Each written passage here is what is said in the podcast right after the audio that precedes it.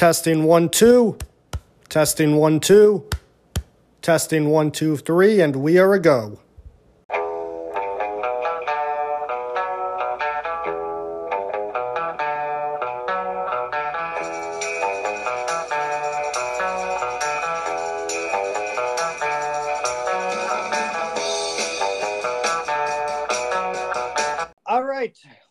To another episode of the Lonely Heart Sports Podcast. We took a two week hiatus. We're in the dog days of summer, but here we are. We've got we've got a good amount to talk about with you. We're, it is Open Championship week. Players are out on the old course at St. Andrews. NHL free agency is up and is up and running here. We'll go and and we'll go in depth and talk about some moves that have been happening after days one and two of free agency, and we'll also talk about the moves or lack thereof moves that the Sabres have done. And I guess maybe we'll we'll talk about some baseball and maybe some soccer as well, seeing that we're still in the swing of things with baseball full head on, and soccer season is right around the corner in Europe.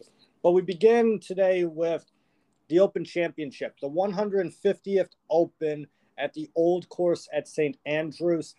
The majesticness, the theatrics, the beauty of Scotland.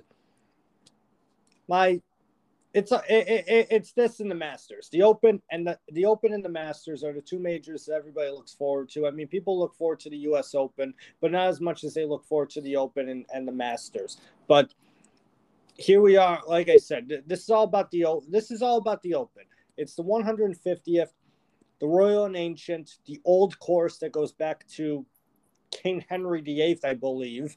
Well, at least the 1400 the 1400s, as they say, but whatever king was in char- was ruling England and Scotland at the time, and pretty much got like all the top golfers in the world, whether or not they're on the PGA Tour or on the LIV or on the LIV Tour and day one is completed.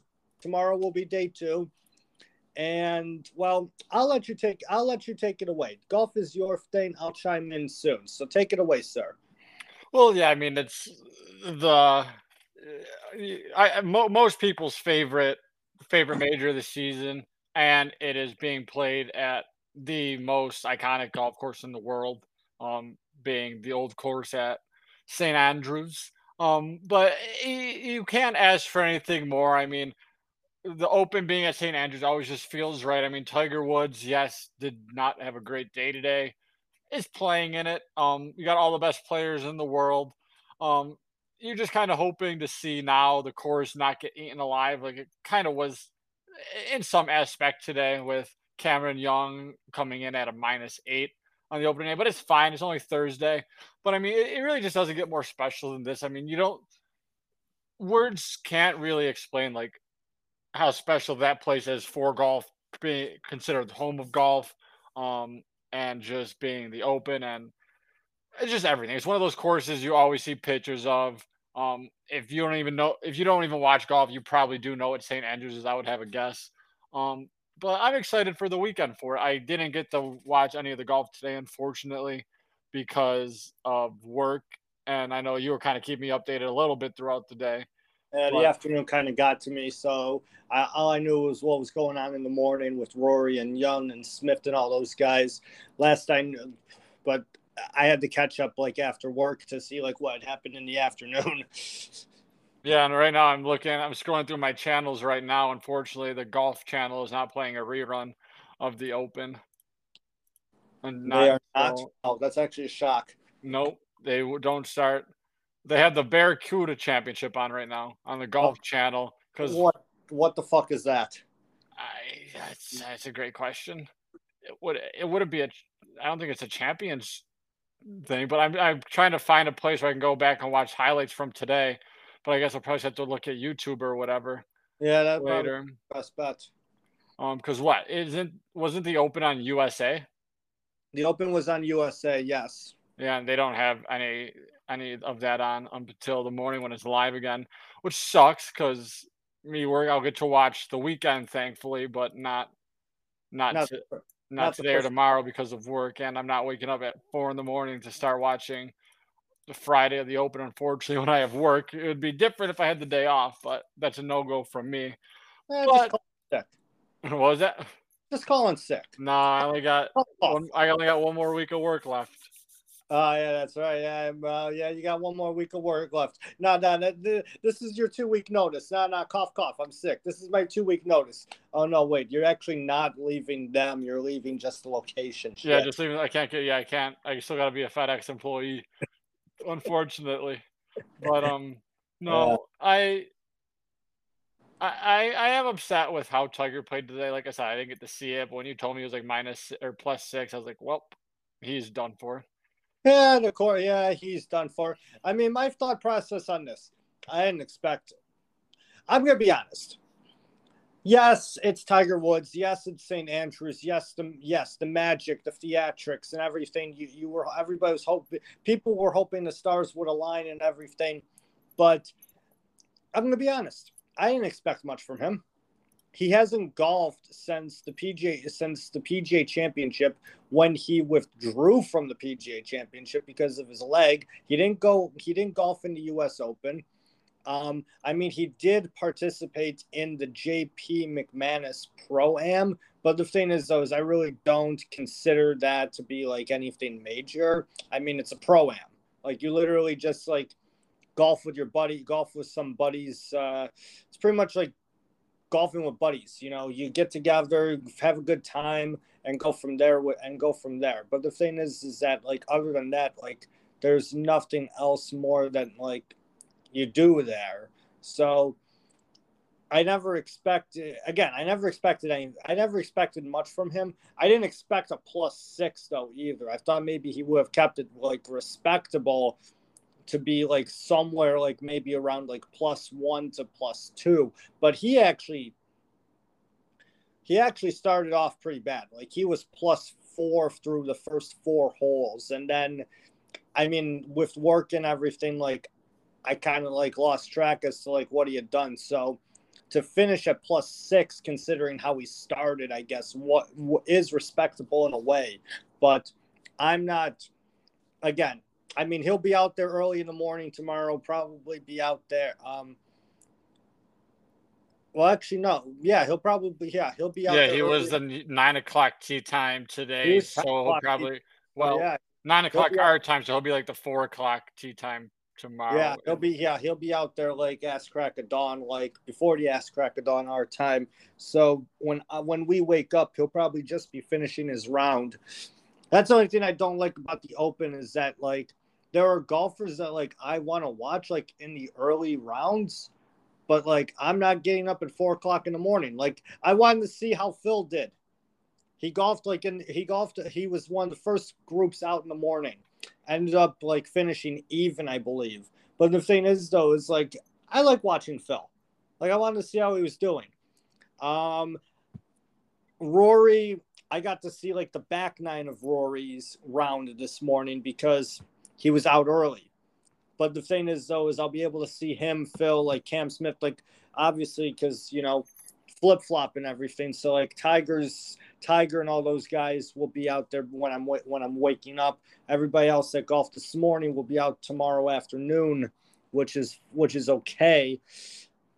The only thing that sucks about that is that I can't. I also can't watch Spieth. I also can't watch Spieth. I mean, he he finished minus one I mean, he was around that minus one, minus two, pretty much like almost all day for the most part. So that's pretty respectable on day one, uh, in my opinion. I mean, he is a former Open champion anyway, so it's not like it's not like this. So it's not like the Open is foreign to him or anything like that. So I'm so like I think he'll be fine there. Um, I'm actually surprised about the I'm actually, you know, one thing that caught my attention this week was like the reaction to like the LIV golfers because it came up again with like you know the royal and ancient and everything like their golf's governing body they came out called out LIV they told Greg Norman that he couldn't come to the to the celebratory dinner of past champions or participate in any ceremonies pertaining to the 150th anniversary of the Open. And he's a two-time champion. Tiger Woods came Tiger Woods came out and practically blasted LIV Golf and told and pre, and pretty much said like anybody that joins LIV like right off the like right off the bat is pretty much giving up an opportunity to participate in a in a tournament such as this or any other major. So like the tournament on the so the tournament has been making headway like on and off the course there. And like I kind of want to get your perspective about like how the LIV golfers like have been perceived like uh, before and during the tournament. Uh, well, it doesn't really surprise me because I, I Scottish people I know aren't big fans of the Saudis. Um, so I I didn't really get to see much of like how the players were, like being reacted to like during the practice rounds and stuff. I heard like people were actually like normal with Phil. I don't know if that would change, but I guess like a lot of the vibe around there was like the Scots don't really like the Saudis and the LIV because like they don't like they with how the Scots are like they want people to like earn their money and all that type of stuff.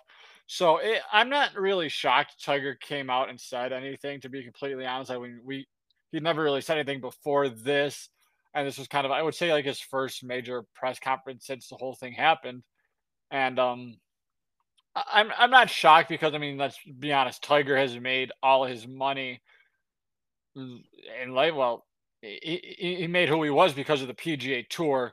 So I, I'm not shocked about it. And he also does have the money though to be in the position where he doesn't need to worry about it. Um, so that's why like, yeah, I'm always gonna ride with Tiger, um, because he's our guy. But it's like, well, he has all the money in the world, and some of the guys that went over there did it. So I don't get the like, like I I get I guess going at like a Bryson DeChambeau or like a Brooks Koepka who are still young players, you can make money on the PGA Tour. But like I said, me and you have been on the side of the LIV golfers the whole time, so I'm not here to go back on that by any means. But I'm just saying that's probably where he's coming from with it because I don't know. I I I don't know how I feel about like it. Like clearly we know how me and you feel about the LIV. I just don't know how I feel like about the comments anymore and stuff. It's like now it's already been two. It's already been like tournaments, and let's and let's be honest, the average golf fan like unfortunately doesn't turn in to either, like any of the PGA Tour like mini turn like not mini turns, but not not the majors like a bigger name tournament. People aren't tuning in, so it's like, well, what's the difference? Exactly, exactly. Like, what's the difference? The only thing that boggles my mind is like the Royal and Ancient pretty much ostracized themselves from Greg Norman, even though he's a two-time champion. I mean, they've they've came out and like that did shock me. They told him it's more along the lines that like they told him you're not welcome, and I think it's more along the lines of like, and and, I, and this isn't my original thought. I'm going to be completely honest here. I saw this actually while watching Pardon the Interruption a couple days ago. Um, and they had brought up how they thought it was personal, like personal between the R&A and Greg Norman, and I and I kind of agree with them about that actually, uh, because Greg Norman, this isn't the first time that Greg Norman has come out and talked about like how things in golf need to change, get how things in golf need to change, you know how there needs to be more in terms of like equity and eh, equity and like in terms of equity not only for like money equity but also in terms of you know making sure everybody gets their fair share and has that opportunity as well. So like eh, so like in a way if greg norman is saying that change needs to happen the royal and ancient probably took that personally because they're the ones that like you know they are the governing body of all like of all of golf. I mean yeah, you've got like the PGA and the USGA and like all these tours and everything, but the R&A are pretty much like FIFA. They oversee like the rules and everything. Like you have to go through them. So I think the Royal. So like I'm I'm agreeing with that there about how the R&A pretty much t- took this as a personal vendetta g- against Greg Norman and told him like you're not welcome. You can't be here. You're never going to come back here. We don't care that you won two Open championships. I it, it is a shock though because Greg Norman, the golfer, is one like Greg Norman, the golfer, is like one of the great, like one of the greatest golfers in history. I mean, granted, he's known for some of the greatest collapses in golf history, but at the same time, is like he's a known winner. Like, I don't care about like Greg Norman, the guy that's like bitching about like the PGA Tour or like how golf needs to change or whatever. Like, you're in, you can have that opinion there. You, the R&A should not have taken that as as a personal vendetta against him, in my honest opinion. But other than that, like I, I mean, I was shocked, but I'm, I wasn't shocked at the same time. But um, other than that, I mean, like I said, I'm looking forward to the weekend. I'm looking forward to tomorrow. See what I can watch, what I can watch tomorrow. I'm looking forward to the weekend. I hope it's a close tournament because I know we had talked about it earlier earlier today. Like, I don't want it to be like a complete shit show where somebody takes control tomorrow and like rides it out until Sunday. Like I, I no, want... no, I like to see Sunday come in and like we have like at least I would like to see like six guys in the mix going into Sunday that like you could see any of them winning somehow. That's always ideal for a golf tournament. Um, but I, I just hope for that. I hope for the best, really. But um, I think it will happen. I think I know, like they said, the weather's not supposed to change that much, but I'm hoping that uh, it's Scotland. Anything can happen. I'm, I just want the winds to start blowing and make these guys struggle. That's what I want to see. Yeah, I know. I'm I'm with you there. I want the course to. I, I want the course to like come alive. I want like the Scottish element, the Scottish climates and elements play their part in the Open.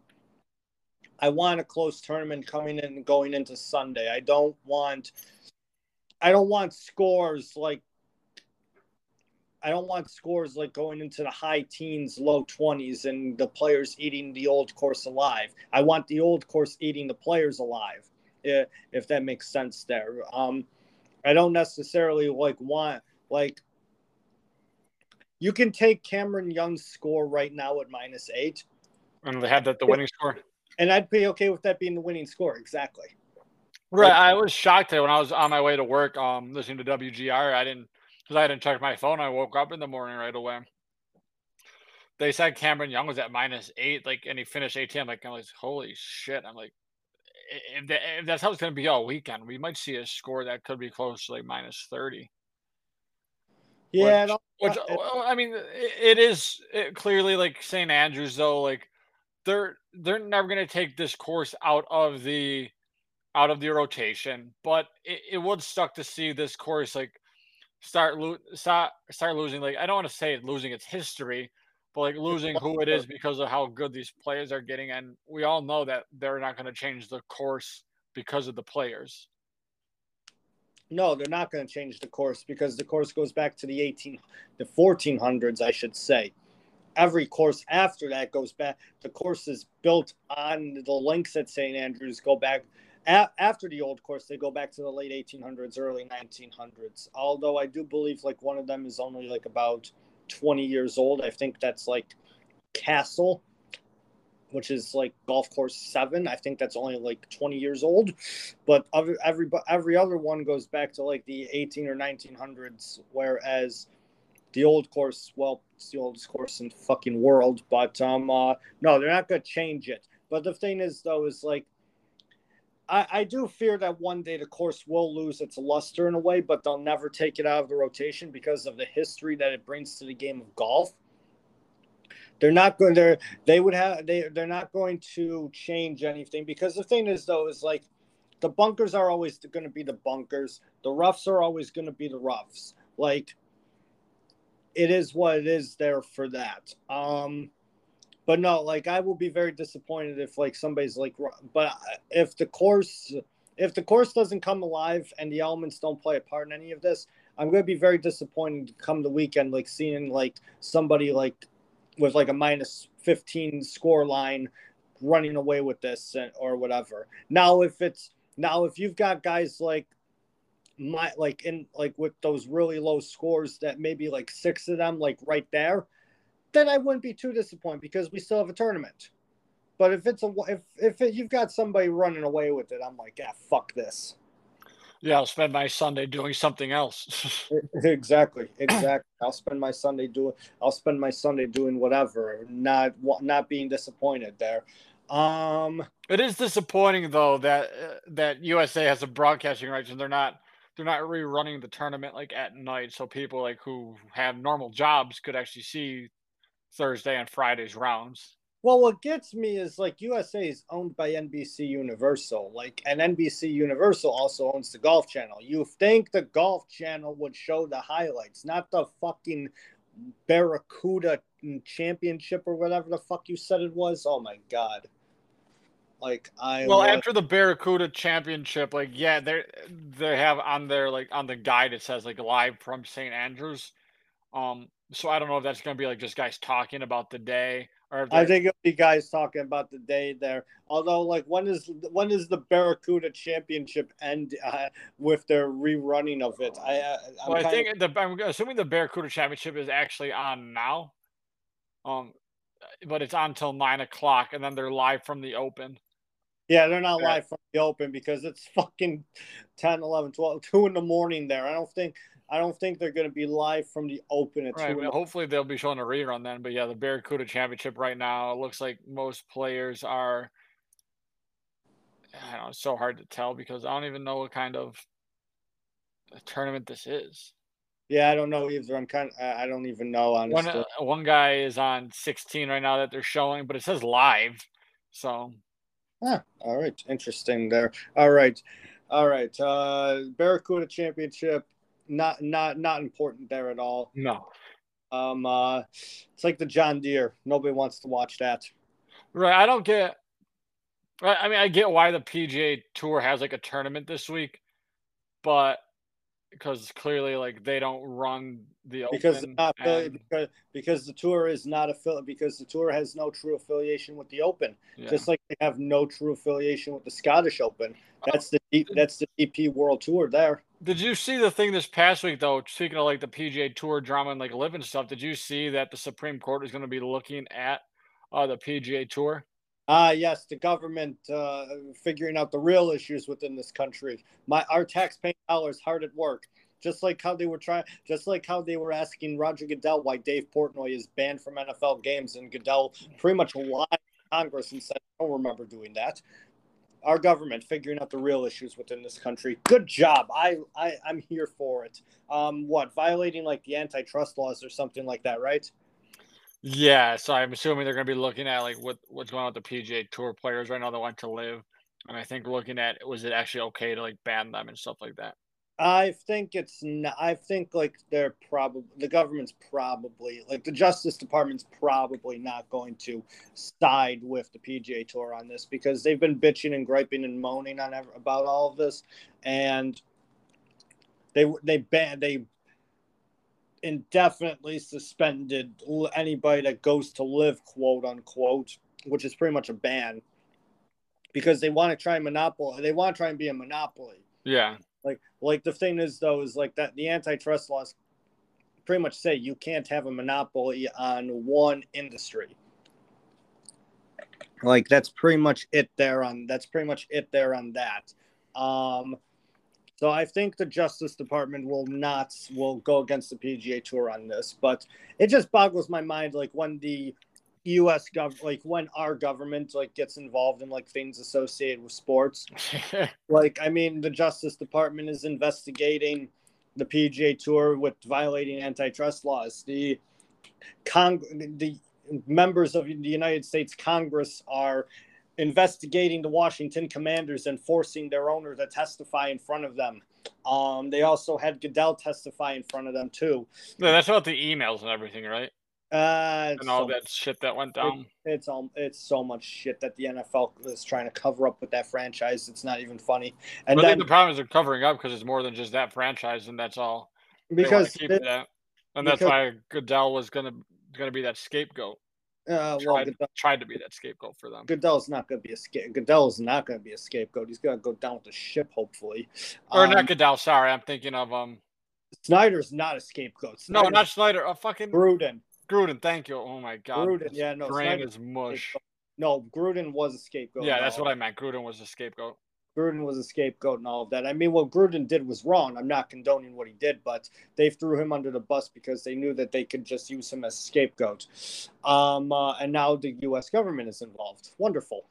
our tech, figuring out the real issues within this country. You know, uh, you know, hey, the important uh, things the important things in life. Yeah, yeah. Let's not. Yeah, let's just let's just not let's just not you know talk about how inflation's at like a 42 year high or whatever like that. You know, nine point three percent. Let's go, baby! Gas prices and inflation, baby. Oh God! Oh God! Good oh, for God. the economy. yeah, people are still stupid enough to spend money. then, uh, it's been a tough week for the for the uh, Biden regime. It's been with all the just the videos. Did Did you see any of the videos that came out? We don't have to talk about it here. I don't know if you saw them. No, um, I did not. You can talk to me about those later, though. Yes, um, well. Hey, hey, yeah, just just another beautiful day in this country. That's all. Um, uh, but uh, back to back to back to golf. Um, yeah, no, I mean, back. To, I yeah, and like I said, I'm excited. Um, I don't necessarily like want to predict a winner because like it's already been day one and like, you know, I was well, predicted the winner of the um when we did the U.S. Open, we did. Yeah, and you Thursday. got it right. You got it right with your boy Matty Fitz there. I'm, uh, I'm still, imp- I am still impressed by that. I am. I'm gonna try to go. I'm gonna try to go two for two this time. You're gonna try to go for two for two. Who you going with? Viktor Hovland. Viktor Hovland. Where's he at? I want. He was on this morning, I believe. Viktor Hovland is right now minus four. He's T five with a bunch of guys. Ah, but he and he, you know it'd be exciting though. You know it'd be like great for like the drama and everything. Hmm. Sunday, uh, the final pairing.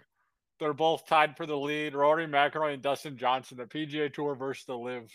Uh, that'd be great. That would be great. I would love that.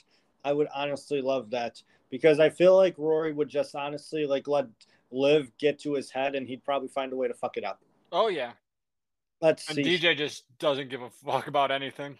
No, he doesn't give a shit, and that's why he'll pro- that's why he would win that battle between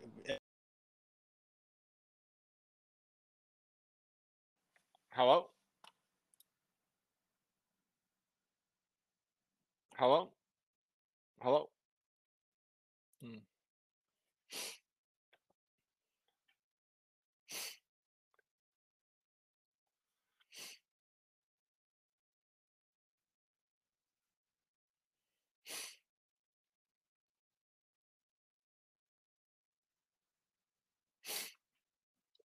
Go.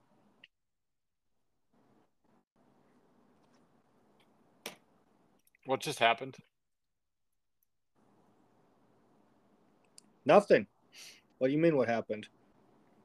I lost you for a good forty-five seconds there. Oh, shit. After I brought up the DJ and Rory thing. Oh, I don't know what the fuck happened there. Maybe oh. my Wi-Fi. Yeah, you just went quiet, so I assumed. Maybe it was my Wi-Fi. I don't know. Okay. I just want to let you know because I didn't hear. If you were trying to talk to me, I didn't. I didn't hear a word. Ah, shit. All right. Yeah. No, the DJ and Rory thing. Yeah. No, that would be hilarious. No, what I said was is that at with the U.S. Open making my predictions, I when I kind of went 0 for 2 technically. I wanted Spieth to win, and he got, and I didn't know he was sick. I put money on Morikawa. He ended up, he ended up shitting the bed after having a 36 hole lead. He's he wasn't golfing great today, so I'm not going with Morikawa. You know, honestly, wasn't Morikawa sitting close to like even, anyways? He is sitting close to even. I mean, that's not bad considering. No, it's not bad. One. Oh God, let's see here. I mean, I like your pick with Viktor Hovland, but I don't want to like you know just ride your coattails. I'll ride the coattails. We'll be watching the Open Sunday together, anyways. I'll ride the coattails just for this one, but you know what? For some reason, I'm I'm I'm shit talking Rory right now, but for some reason, I feel like he'll just find a way to pull it out. I don't know why. I don't know. I don't like me and you always talk about how Rory, like we want him to be back, and I agree with you. Um, but I don't I, know if I can't he will actually be able to close it out, kind of like on his like home turf, you know. Yeah, no, I don't necessarily think that what could happen either. But I mean, I want to ride with them for a little bit. We'll see what happens tomorrow. Uh, but I'll ride with you on the coattails for Hovland. we should do some live betting together Sunday live betting. Oh my god, yeah, uh, maybe, maybe we'll do that. We'll, we may do that there. Get uh, spicy pops flowing. maybe, maybe. No, oh God, maybe. But um, uh, no, I mean, I don't know. Like I said, I'm excited for I'm excited for tomorrow. I'm excited for the weekend. I know I know I can't pick Tiger to do anything. Like he, if he makes the cut, that'll be good enough for me, I guess. I don't think he makes a cut. If he does, I'm not waking up at like four in the morning to like watch him. That that that will be bad. I'd rather sleep. I'm sorry. Yeah, I don't. Yeah, I don't think there's a realistic way of him making the cut. Everybody falls back in Unless every, I mean, because a huge monsoon happens. I yeah, guess Yeah, you need Tiger needs to at least probably get himself right around. Tiger probably needs to shoot minus six tomorrow to be, make the cut. Yeah, so he need yeah, so he needs to be even at the end of the day. Yeah, he'll need to be even and with the hope to make it because I see the guys at the top of the leaderboard right now going even lower than what they are. Which means that Cam Young probably will have like a, a 36 hole lead going into the weekend. That's what I, I it's gonna be. Honestly, like it'll. I could also see Rory with it because I'm gonna be honest with you. I don't know much about Cam Young. I know he is like I think he's my age, but I don't know much about him. No, I don't know much about him either. I mean, like he's the one that wears he has the MLB sponsor, right? I believe so. Yeah, that's, that's a bit weird. Where is Scheffler at? Right? Uh, Scheffler is sitting where um he is at minus uh four with Viktor Hovland. Oh, and DJ and Taylor Gooch. Yeah, so you got I mean you got two three LIV guys like in the mix right. Well, kind of like I would say at least four or five LIV guys in the mix. And like I said, that'd be fun to see Sunday, like the LIV battling against the PGA Tour for the. That'd be great. That would be hilarious here. I would love that honestly. I would love that honestly. I forgot. Wait, Viktor Hovland is in LIV, right? No, I don't believe so. I thought he. I thought there was a report that he was going to join. No, that turned out to be false. Yeah, that turned out to be false. He said, "I'm not doing that." Um, uh, that's right. That is right there. Um, well, if Scheffler continues how he did, now I'll ride the coattails with Viktor Hovland. And we'll see what happens there, and we'll we'll see what happens there. And then, of course, like if something happens Saturday, I'll just change my mind and I'll be like, no, I want this. This guy's going to win right here. Well, that's and the fun thing about happens. golf is it's just going to change every single day up until that last day. Of course, of course, of course. Hey, I'm still hoping that Spieth finds a way finds a way into contention into the weekend. I just want him to win. Like I, I want him to win another major. He, I, I really want him to win another major. Like he, I, he deserves it, in my opinion. I mean, he's. I'm still, I'm still convinced like he's not fully back, but he's back enough like where he's at a consistent base, like on a consistent basis that like he could actually do it, but he somehow finds a way to fuck it up all the time. Always fucking it up. This is true. He is always fucking it up somehow. No, I mean, I. Uh, and as well, we'll see what happens. Yeah, he's he's a tough one to pick. Yeah, just because we'll he's been. We talked. He's another guy we talked about. Is always like you don't know where he's really at with this game. This is true. This is very very true. You don't necessarily know like what had like what will happen with this game. But like I said, we'll see what happens. Uh, we'll see what happens tomorrow and over the weekend as well. So we'll just take it day by day. Exactly. Exactly. And it's still early. We got all of tomorrow still, and then we'll see who the contenders and pretenders are. Exactly. Exactly. Um, I don't know, like if you're if you can hear this, but can you hear the sirens in the background? Yeah. So what's going on there? I don't know what the fuck is happening, but this is like the fifth time today that like the sirens have because there's I'm actually in like this is actually like the fifth time today that I've heard sirens go like by the comp books I live in. Like I'm actually like off topic here. I live in between two firehouses. Like there's a firehouse like down the road like to the right of me and then there's a firehouse down the road to the left of me like in the 12 corners section in the 12 corners neighborhood. So like when you cut like if you ever like well in where I live, like I live over by like a I, my complex is just down the road from a country club actually, the Country Club of Rochester.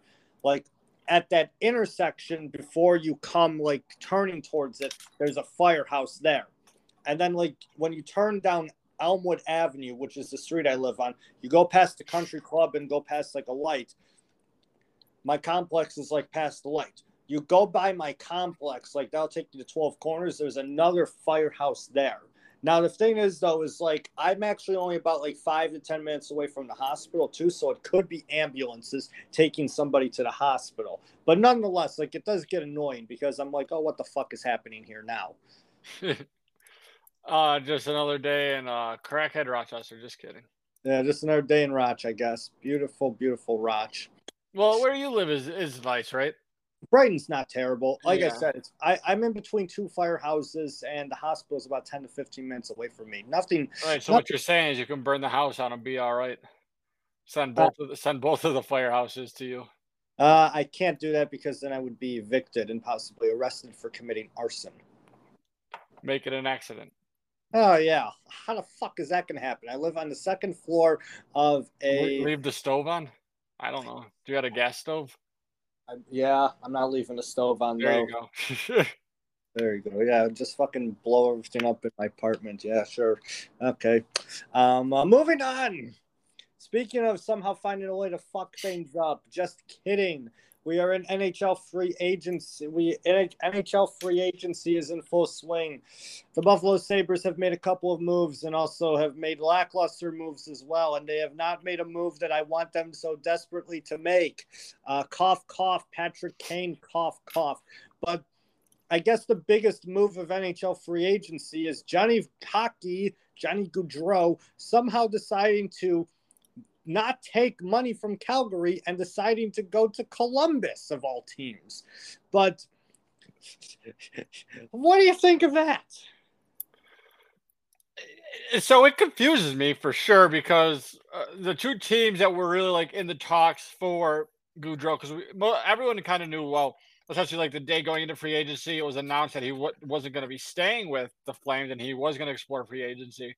Um, so the Flames are always kind of like, uh, in my opinion, the Flames are always out of it, even like at towards the end of last season. I think my they were too. that was my feeling was Gaudreau was ever going to stay there. But really, the only two two to three teams you really heard any like that were in serious about him. The two serious teams, in my opinion, was the Islanders and Devils, because both of them have the cap space to be able to bring him in. I really thought the Devils, the Devils were making the moves. Devils, yeah, the Devils are making moves. They were kind. It seemed like they're trying to clear up some space as well for him, while still maintaining what what I think is the Devils. Uh, last year, I picked them to be my dark horse to make playoffs, and that didn't go too well. But they have a very young, young and upcoming hockey team. Um, and he decided not to go there. And then the next, like, like I said, the Islanders decides not to go there and play with Barzal. Um, and then kind of the other team that was in the talks, but in my opinion, wasn't realistic was the Flyers. Um, they didn't have the cap they didn't space. the They cap had to do a lot of restructuring with contracts and everything. but then he decides and to go to Columbus and uh, taking less money to go to Columbus than he could have in either of the other two teams I mentioned. Um, and and Columbus isn't even like a. I mean, yeah, I they made playoffs what two years ago, They made playoffs three, uh, Three- three years, three seasons ago. That was three seasons the bubble, yeah, and then Not the bubble though. One before. Oh yeah, they did make the playoffs two seasons ago. That's right, bubble, because they played Tampa two seasons in a row. yeah, They swept Tampa back in 2019. Then they lost to Tampa in 2020 in the bubble. That's right. I forgot about that. How could I forget that? That was like the seven overtime uh, game one. Right. And isn't uh, I, I don't get it either because isn't Laine is a free agent, right? Or, or is that next year? I'm pretty sure it's I this think year. that's next year. That's next year. If Laine was a free agent this year, I'm pretty sure somebody like will have scooped him up quick. But I'm looking. I was looking at their cap space yesterday. I could have swore. Well, he's. I think he's a restricted free agent. Is why. I think so, but I think they had already. it's Like, this year. It's the 2022, 2020 is restricted free agency. Like up. Yeah. 2023 is next year, so like he'd be an RFA at the end. Oh, okay, okay. So I was reading. Yeah, 2022. All right, that makes sense. For some reason, I was thinking it's this year. Okay. So they have Laine. I mean, they have um, Cole. Cole. The what? The rookie Cole Sil- Sillinger, and I mean Jakub Voracek and Ro- Rowensky. But other than that, I don't. They don't have a great team, so I don't get why. Like, where did the Blue Jackets even finish last year in the standings? I honestly do not remember where they finished in the standings. Had, obviously, They were. They finished the season with 81 points, so right around where the Sabres did. Oh, So you mean to tell me that they're no, they're definitely no better than Buffalo? Oh uh, well, they're six points better than Buffalo because Buffalo finished with seventy five. But yeah, they're they're, they're like not right there, and in a, I would say a lesser because I think the Atlantic's probably the hardest division to play in, and then the Metro. Eh, yeah, you have the Hurricanes, but other than that, like every team was really beatable this is very, very true. I mean, I, it just boggles my mind. He came in. He came out and said, "I didn't come to Columbus to, to see the sights. I came to win hockey games." I'm thinking to myself, "Where where the fuck are you going to do any winning in Columbus?" That's also, what that's what I don't get. Like I don't. Cause, also, sights do they have in Columbus other than Ohio State? Right, because I, I was confused because it's like, well, like he didn't go. So at first, when I saw Columbus, before I saw before I saw like what the contract was, I was like, I was thinking, I was like, okay, maybe he got like the bag there, and it's like he just went there for money. But then I saw the contract. I'm like, you could have got more somewhere else. And like Columbus, you're not gonna win. No, you're not at all. You are not. I mean, unless all. he's unless he's like that one piece the team need to get over the hump and get back to like, because yes, for a while I, the Blue Jackets were a good hockey team. Yeah, like two, three seasons ago, they were a good hockey team that was under Torts, and then they fired Torts, and now they're kind of dog. They're not. They're kind of not. They're not good, and then they pulled this. It's mind-boggling to me. It's also mind-boggling how nobody signed Nazem Nazem Nazem Kadri yet, and we're going into day three too. But that's another thing that like, like, I think Colorado's trying to figure out how to bring him back with how much money they have. Like that's what I'm thinking that situation is. That's what I'm thinking, but I think Kadri's probably Colorado's definitely doesn't have enough money unless Kadri is like, I, I, I'll take a hometown discount for you for like three years, but still, then that wouldn't even make sense because in three years they're gonna have to, excuse me, they're gonna have to go pay Cale Makar. Next year they need to still give MacKinnon the bag, so it's like I'm thinking Kadri, to be honest, with how much money they have now, I think he might end up in uh, Calgary and take that kind of the role that Johnny Gaudreau played. That would definitely be interesting there. That would. I think def- he'll get. I th- honestly think Kadri will get around a contract what Gaudreau just got because I thought Gaudreau was going to be like the 12 million range. Should have been in the 12 million range. I'm still baffled. I'm baffled by that move. I'm thinking myself, shit. Like if he was going to go to Columbus, well, you know, if since he was going to go to Columbus, like why didn't anybody else like in, in in that range of points try to sign him? Oh my god! Like, could you like at that point, like when I saw that, like you know, the inner Sabres fan in me was like, why the fuck didn't you try to make an offer, Adams? Or maybe even like Ottawa, like Ottawa with the moves they've been making. I'm like, you know, why? Do Ottawa, Ottawa, in my opinion, won free agency. Ottawa has Ottawa and the Red Wings have been on some shit with what Steve, they've been getting. Stevie Y's assembling the goon squad again. Like he's getting all the goons of uh, the NHL together. He's trying to recreate like the '97 to 02 Red Wings when he was captain. right. I just don't get. I I, I don't know because well no I mean I don't I, I'm the, team, the, team, the team that pisses me off is the Blackhawks. They're they're blatantly tanking. Well, I so I was listening to Spittin' Chiclets the other day, and um, Biz had brought up kind of like something like it was kind of like a like a like a dumb comment. I'm like that kind of makes sense. It's Chicago clearly wants to rebuild. They, they do. Can't, they can't rebuild with Kane and Toews there. I think they're trading everybody away to try to force Kane and Toews to like move their or waive those no trade clause that they have on their contracts. That's what that's what they're trying to do. But the thing is, there is like, and I told you this yesterday. Like I, I said, like Chicago is if Chicago wants them to like leave, they're desperate for them to leave. They will take anything. Like it's better to take some take whatever you can get now instead of losing both because they're both free agents at the end of next season with their deals that they sign. You either lose them for nothing next season, or you give or you gain something for uh, for them at this time around. Especially Kane. Like I told you this, yeah. Like you, like we were talking about this yesterday. Like, and I'm, I'm like seventy five percent like on this. Like I feel like at the end, I, I you know, something tells me by the end of the week, I'm gonna, I, I, I can see it. Patrick Kane in as a Buffalo Saber. Like if it doesn't happen tomorrow, I it will happen Saturday. And I, if I'm dead wrong on this, I don't care. I want it to happen, but trade Mittelstadt. He has not lived up to his potential here in Buffalo, and give up two thirds and a fourth.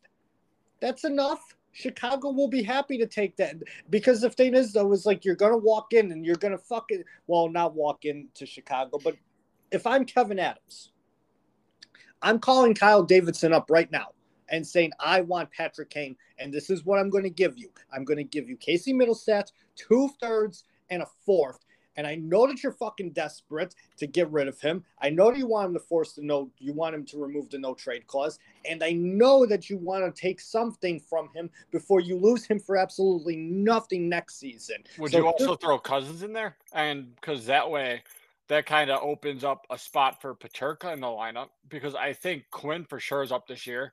Peterka doesn't really have a spot with the lineup now. So do you also in that trade be like, here, get Mittelstadt Cozens and just like a fourth at that point? Would you want to lose Dylan Cozens though? At this point, would you want to yeah. lose? I'm fine with losing Mittelstadt. Yeah, I, I, I honestly think so. Because I, like I said, I think the Peterka and Quinn when they're up together are going to be amazing. They are going to be amazing there. I mean, I, I mean, like I, I, said, I think JJ, I think Peterka could also probably spend one more year in Rochester, and I know this will kind of be, kind of be like forcing like that rebuild, not forcing it, but um, or force like uh, advance like trying to speed up our rebuild. But at that point, it's like, why not? What do you what do we have in Cozens right now that we couldn't get out of someone else? That's what I that's my question to you. I mean, not I mean honestly, like not not much honestly. I mean, I like Dylan Cozens. I do actually. I love the, Dylan Cozens. But at the same time, you have a good point there. I mean, like if you offer him with Mittelstadt and those two picks, I feel like that would be a great trade for Chicago. Because I said this to you last night. Like, yeah, it's gonna it's gonna like speed up the rebuild a little bit here. But at the same time, like Patrick Kane, yeah, he's getting old, like he's getting up in age, but he's not regressing at all. Like he's still playing somewhat for the most part at the top of his game. He still has like in my honest opinion, he has like three barring injury, like three, four years of, of top like of of pretty good hockey in his like in in him. Like I feel like he has like that much left like he has that many good years left in him. For in my I, honest opinion. I agree with that, but then do you also think that we're not making a call for that reason because Kevyn Adams doesn't seeing be does uh, doesn't see us being at that point in three to four years on the road still, where we're not a playoff team yet. Even though yes, this I'm just playing devil's I'm just playing devil's advocate here.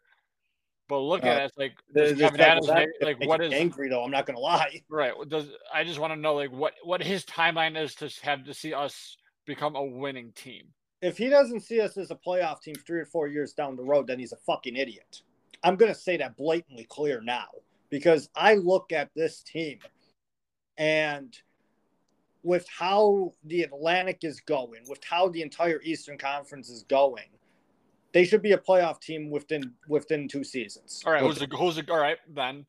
I'm just, I'm just trying to play devil. I agree with you. I'm just trying to play devil's advocate here. Yeah, I, I'm not gonna like. It's not you making me mad at this. It's it's how you. It's the question. Don't get like don't get that. I want to point that out there. Oh no, I no, I get that. I'm just like I guess I'm just trying to play devil's advocate here because I'm curious about these answers. Okay, then you see us being a playoff team in two years. Who's who's the goalie? Who's the goalie? Yeah, Devon Levi's our starting goaltender, or at least I hope he is uh, you're not going to want to hear this. This isn't me playing devil's advocate. Yeah, he's going to be in Rochester. Oh, so say he signs next year, he's in Rochester at least two seasons. Okay, well, I'm I'm not going to disagree with you, but I hope Devon Levi. I hope Devon Levi is. My thought process is this: Anderson is done at the end of at the end of this upcoming season. He's going to retire. The only reason why he came back is because, in my honest opinion, he did not want to retire with an injury late with an injury filled season my thought process is that Eric they're gonna give Eric Comrie a chance, obviously. Well, I mean, like, I mean, he should have got more of a chance last year. Winnipeg, he he was he played 16 games. He was 10-5, 10-5 and one. Yeah, I I agree. Give him a chance as well. It's just unfortunately last year Winnipeg was stuck in a situation where they're kind of fighting for like a playoff spot up to the end. So they were playing the they were playing Connor Hellebuyck until he couldn't really play anymore. Exactly, exactly. There. I mean, like I'm hoping like Comrie can come in and take over the starting role because Anderson, I would be completely fine with Anderson playing 25, 30 games of the season and then I, Comrie playing the rest. But I think they'll probably go 50 50 like 40 40 like game wise that or is. yeah 40 40 sorry um oh no you 50 50 is percent wise so i knew yeah. what you're going at there it i mean the like what i mean what about upl though like that that's the only thing about me that like that like questions with the goalie like what do you do yeah further he, adams was saying that like he still believes upl like has the opportunity to be a goalie like at an, at an NHL level, and we'll give him that opportunity still. Right. I'm hoping like three, four years down the road, we have Devon Levi and UPL as our goalies because I, I think both of them could be great starters, but it's just UPL needs to stay healthy. If UPL gets hurt again this season, I say you get rid of him and then you put you put all your chips in to make sure that you get Erik Portillo signed as well as Devon Levi. Oh yeah, no, I agree whole. I agree wholeheartedly. Because right now we got three, three prospects. Well, now four with that other kid, uh, that other goalie we drafted in the second round, who was the best goalie in the draft. Which we can talk about that in a little bit as well if you want. Yeah, I mean, yeah, we can do that there. I, you know, I, I don't know. I, I'm just more hopeful for. I guess. I guess you and I are just more hopeful for this hockey team than like other like other fans think because and than other fans think. Like going back to the going back to the Kane trade, it's not just that like yes, Patrick Kane in a Buffalo Sabre sweater would look amazing. It's more along the lines that like he has the experience, he can help the kids along. You're going to put asses in seats, which the team desperately needs to do, honestly. I mean, their two best games that they had last season were because Jack Eichel came back and the city hates Jack Eichel, and because they honored quite possibly like the most important person in the history of the Buffalo Sabres and Rick Jeanneret. That's the only reason why they had like set like clo- like high attendance in those two games. Other than that, I mean, they barely averaged like nine thousand a game until the end of the season for the most part, where attendance averaged a little bit over ten thousand. But then like they still need to get asses in seats desperately. Patrick Kane will help the kids come along. And like I said, like, you know, I see it as a win win. I see it as a win. I see it as a huge win. And I'm gonna be honest here. Anybody that tells me it's not a win for this team is fucking stupid. And I and I don't care who who disagrees with me or will who I will piss off with this comment. I don't care. Like it, it just boggles my mind like how people think like what if with that timeline question, if people believe like the team is still three to four years like away from making the playoffs alone, like somebody needs to like get a reality check, in my honest opinion, or just my only reason my the only way I don't see us being close in two to three years is we don't figure out the goaltending situation. Yeah, and I agree. That would be the only way. But I think Kevyn Adams kind of has that like taken care of for the most part. Um, I, I so further going further into free agency or not a free agency, but like during the off season, like getting closer and closer to, I'm like I was kind of thinking, I'm like, well, why bring Anderson back if we kind of want to push UPL like into like that kind of like make him like a starting role. I'm the move that boggles my mind is bringing back Malcolm Subban actually. I mean, I understand like it's a two way like where he'll spend the majority of the time out here in Roch, but like I'm I I, I like well, I guess it's better than Michael Houser, Dustin Tokarski. Well, that, that's the reason right there. Because I mean, last year the Sabres went through what we we started six, seven goalies throughout the whole season. Yeah, we had a. I think that's the reason, right? I think that's the reason right there. Yeah, it's because we know Malcolm Subban can play if needed, but now you got so what? UPL probably starts in the minors again. You're gonna have Subban down in the minors, and are the two goalies up in Buffalo are Anderson and Comrie. Yeah, two goalies are going to be Anderson and Comrie, UPL and Subban down there, and then Levi will be back at school. Portillo will be back at school, and then the kid that we drafted, like, wh- where did we draft him Uh, from?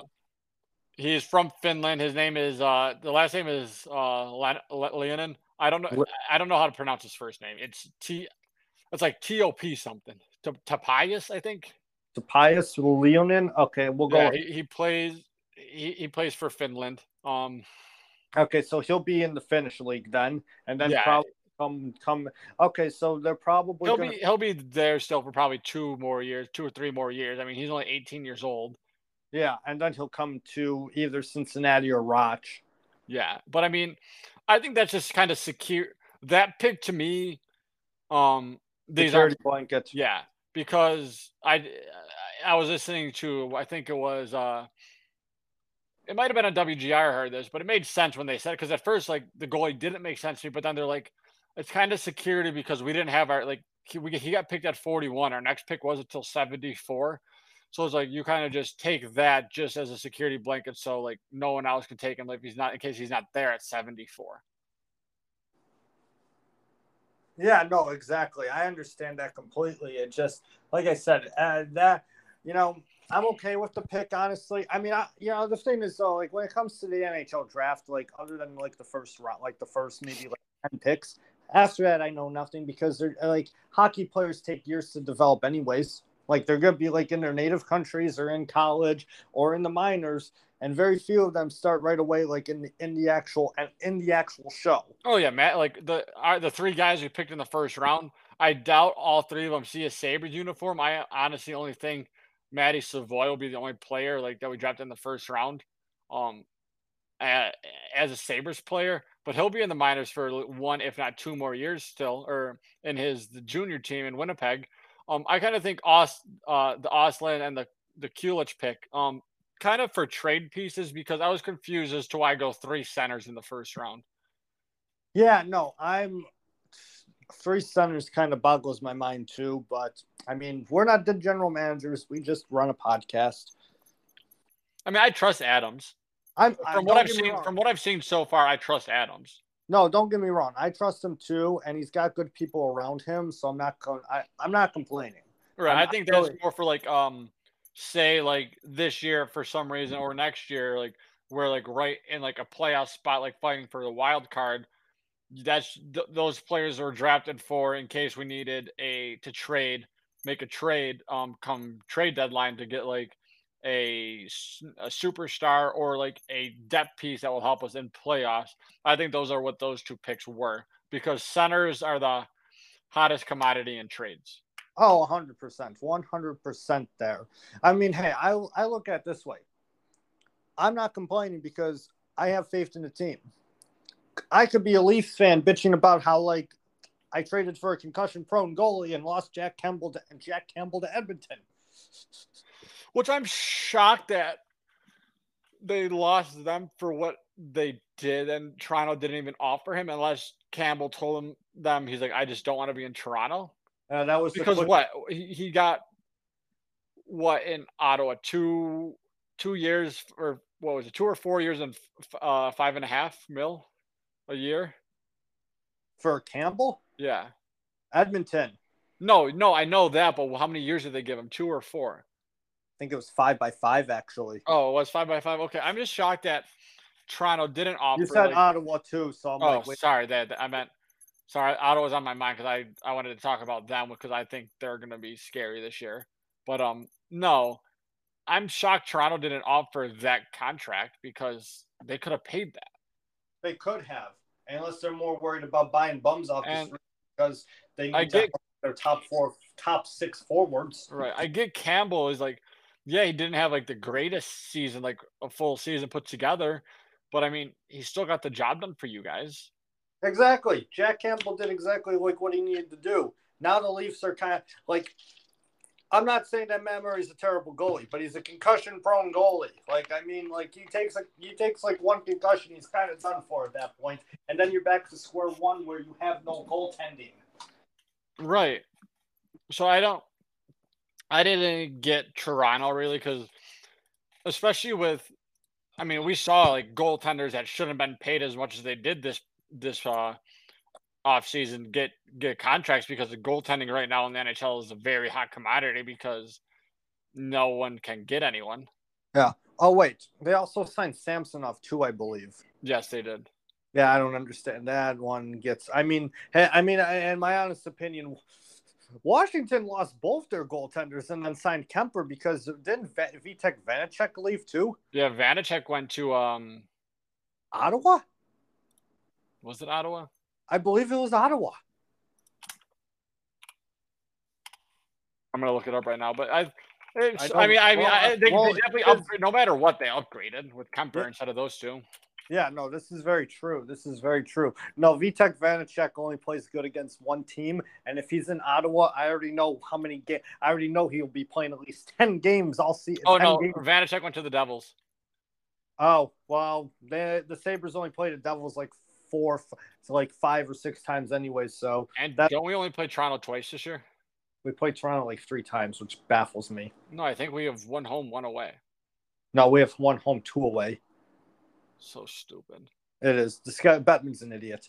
Bettman. I mean, a- it, it happens like that because that's how the schedule's set up. I get it, but it's like people like that is for the, that game, the Sabres and Toronto. Whenever they see each other, like the tickets always sell out. Exactly, exactly. I don't understand Bettman's thought process on the schedule. But then again, this is a man that's trying to keep the Arizona Coyotes alive out of spite for everybody. Well, because he was the reason that they're in there, so that's their, his baby. This is true. This is true. Move them to Quebec. You keep saying this, so we both know it's never going to happen. It's never going to happen. Sadly, move them to Quebec. Just get, that team does not. The, Arizona doesn't deserve a hockey team. Arizona hockey in the desert makes no sense at all. It does not.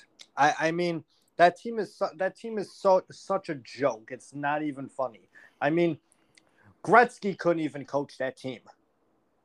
The greatest player of all time in the history of hockey couldn't coach that team. In fact, I think they finished dead last twice under him somehow. But then again, he also probably was coach. He was also probably coaching players that probably didn't belong on pee wee teams. But then again, I, I just hate the franchise. I just hate them. They they need to go away. Like if if contraction was a thing, if there was a smart commissioner in hockey, like they would get rid of the Arizona Coyotes altogether. Not even relocate them, just contract them. But staying out west, your boys, your Oilers, we just mentioned them. They got Jack Campbell. They kept Evander Kane, which I'm going to be honest, I didn't think would happen given the con, given the money that he wanted. But then they made some moves, and I'm like, ones the moves that they made, like I'm like, all right, you know, maybe he's going to stay. So how do you feel? How, how, how you feel? You think they're you think they're cup contenders next season? Think they get over the hump? Oh, uh, they still got to kind of clean up the the defense a little bit. But yeah, I do. I mean, we saw in the pre in the postseason, uh, come playoff time, like they played good hockey. It's just they didn't get the goaltending, and now I think they get that goaltending. And that's going to make all the difference. Now, this is going to sound like, yeah, clearly they got swept, but if they had Jack Campbell this past year, I think they at least take Colorado to six. Yeah, they probably could have. They probably could have, but I mean, like, well, we won't know. We we won't know. We we won't know that because that was last season, and Jack Campbell's on there now. I'm just trying to figure out like what they're gonna do with like defense, like with their defense actually, because there are some pre- there are still some pretty decent defensemen on the market of on the market available right now. Yeah, so they do got to clean that up, but I like the. Uh, keeping Evander Kane was very smart of them because we talked about through the middle of the season when they went in their slump that they needed that second line scoring, and now they're going to get that in Kane. Yep. So they kept him around, which is good for both parties because Kane needs the money and Ottawa needs the scoring, and not just not just Ryan Nugent Hopkins, McDavid, and uh, Draisaitl just uh, firing for them all season. So it's going to exactly. be good to take that. So yes, and now they got the goaltending because Smith was a disaster. Smith and um uh, uh, shit, I forget the backup so much because they only played Mike Smith. What was his name? Uh, backup. You know who I'm talking about. I know who you're talking about. I can't think of his last name. I want to say um, Mikko something. I want to say that, but I'm way off probably. I'm looking it up right now. Koskinen? Yes. Co- no. Yes? I don't know. I, I'm, I'm look, looking. I'm looking it up. Hang on, hang on, hang on, hang on. Um, Mikko Koskinen? No, that's not right. I don't think that's right. Or stumped. I'm stumped. I've been I, I bullshit I, I called these goaltenders shit all season and I can't even remember which it was I- Koskinen. It was Mikko Koskinen. Let's go, Mikko Koskinen. Yes. Okay. Well, he was a better option than Mike Smith, but he wasn't much better. So Jack, No, it's like you're you're you're pick yeah. your poison. yeah, it's you pick your poison with those two. But now getting Jack Campbell is going to be huge for them. Um, I this does for me this does take them over the hump because I mean they still do have like I mean they made it to the Western Conference Finals and I don't think it was an accident. I mean they played a surprisingly good LA team. Then they went in the Battle of Alberta and absolutely wiped the floor with Calgary. which still was a shock to me, honestly. I thought that would have easily gone seven. Instead, instead Edmonton just you know wiped the floor with them, which was baffling. So, but hey, nonetheless, good for them. They made it to the Western Conference Final the first time since 2006. Right, and now they got a goalie that just took the Tampa Bay Lightning to seven games. Exactly, exactly. There's I'm there's nothing wrong. With only the, that. really that one bad game in this as the second game, and that was it. That was the only bad game he played in the playoffs. And I guess game five would have been as well. Where he led it four, right? Yeah, he led it four that game. Yeah, But this is definitely for sure an upgrade from what what they had, for sure. Um, Jack Campbell is probably the. Would you say he was probably the best free agent goaltender on the market this year, or would you say Kuemper?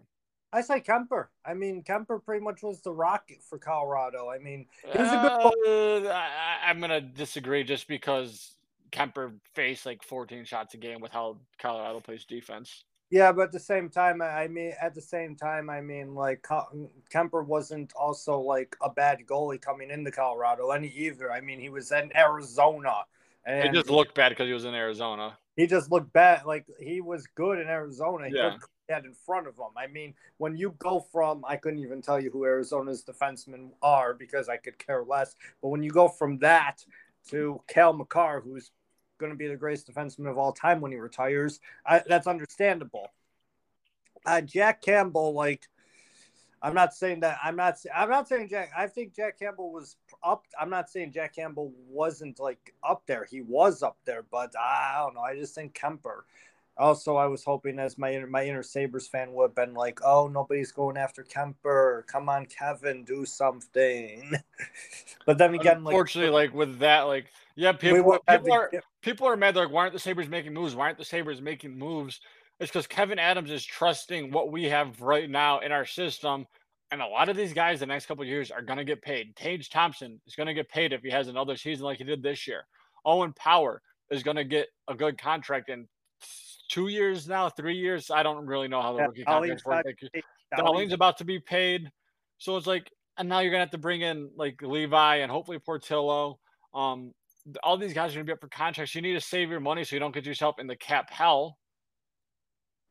I, yeah, I mean, the only thing is though is I was kind of hoping. I'm not saying splash the cash, obviously. I'm not saying that. I know who's got to get paid. I know who we, you know, like all that. I mean, when you really think about it, we only have one bad, one true bad contract based on performance on the team still. But Okposo actually had a pretty decent season last year, so I can't complain about it that much. But that's about it. Are we at the cap floor yet? I think so. We're at the floor. Let's go. I think we're at the floor. I want them to sign James Van Riemsdyk still, though. That would be a great forward signing, in my honest opinion. I can't, I can't believe JVR is still out there. I, he's still out there. I want him. I want him. I want the.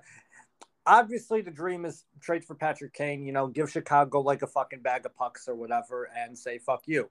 But um, uh, sign JVR. Great, great goal scorer. Oh no, want... we're still. Hmm. What?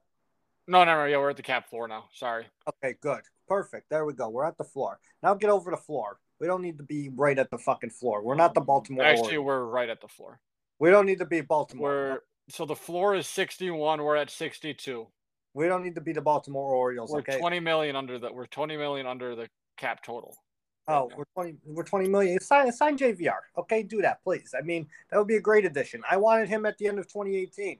Instead, he decided to go to okay, Scum. Then where do you put him? Is another issue.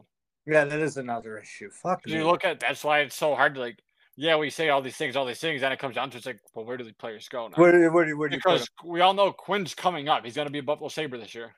Yeah, Jack Quinn is coming up. I mean, obviously, like, I, I don't think JVR is going to be a third line player. No, he won't be. So what do you? Fuck, you trade Mittelstadt for fuck's sakes. That's exactly what I keep saying. Get trade Mittelstadt. Uh, why don't you? Hmm. What position does JVR play? Is he? I thought he was a winger. Like yeah, right. right. or left? I think he's on the right. I All believe. right. So uh, trade Olofsson now after you gave him the new contract, and then bring JVR in. Yeah, let's see here, James. I, I, I know he's a wing. I know. I think he's a right. Oh, he's a left winger. Mm. Yep, no room for him on the first two lines. No room for him on the uh, trade Skinner. Yeah. Trade Skinner and retain thirty three percent of the cap, please. Yeah.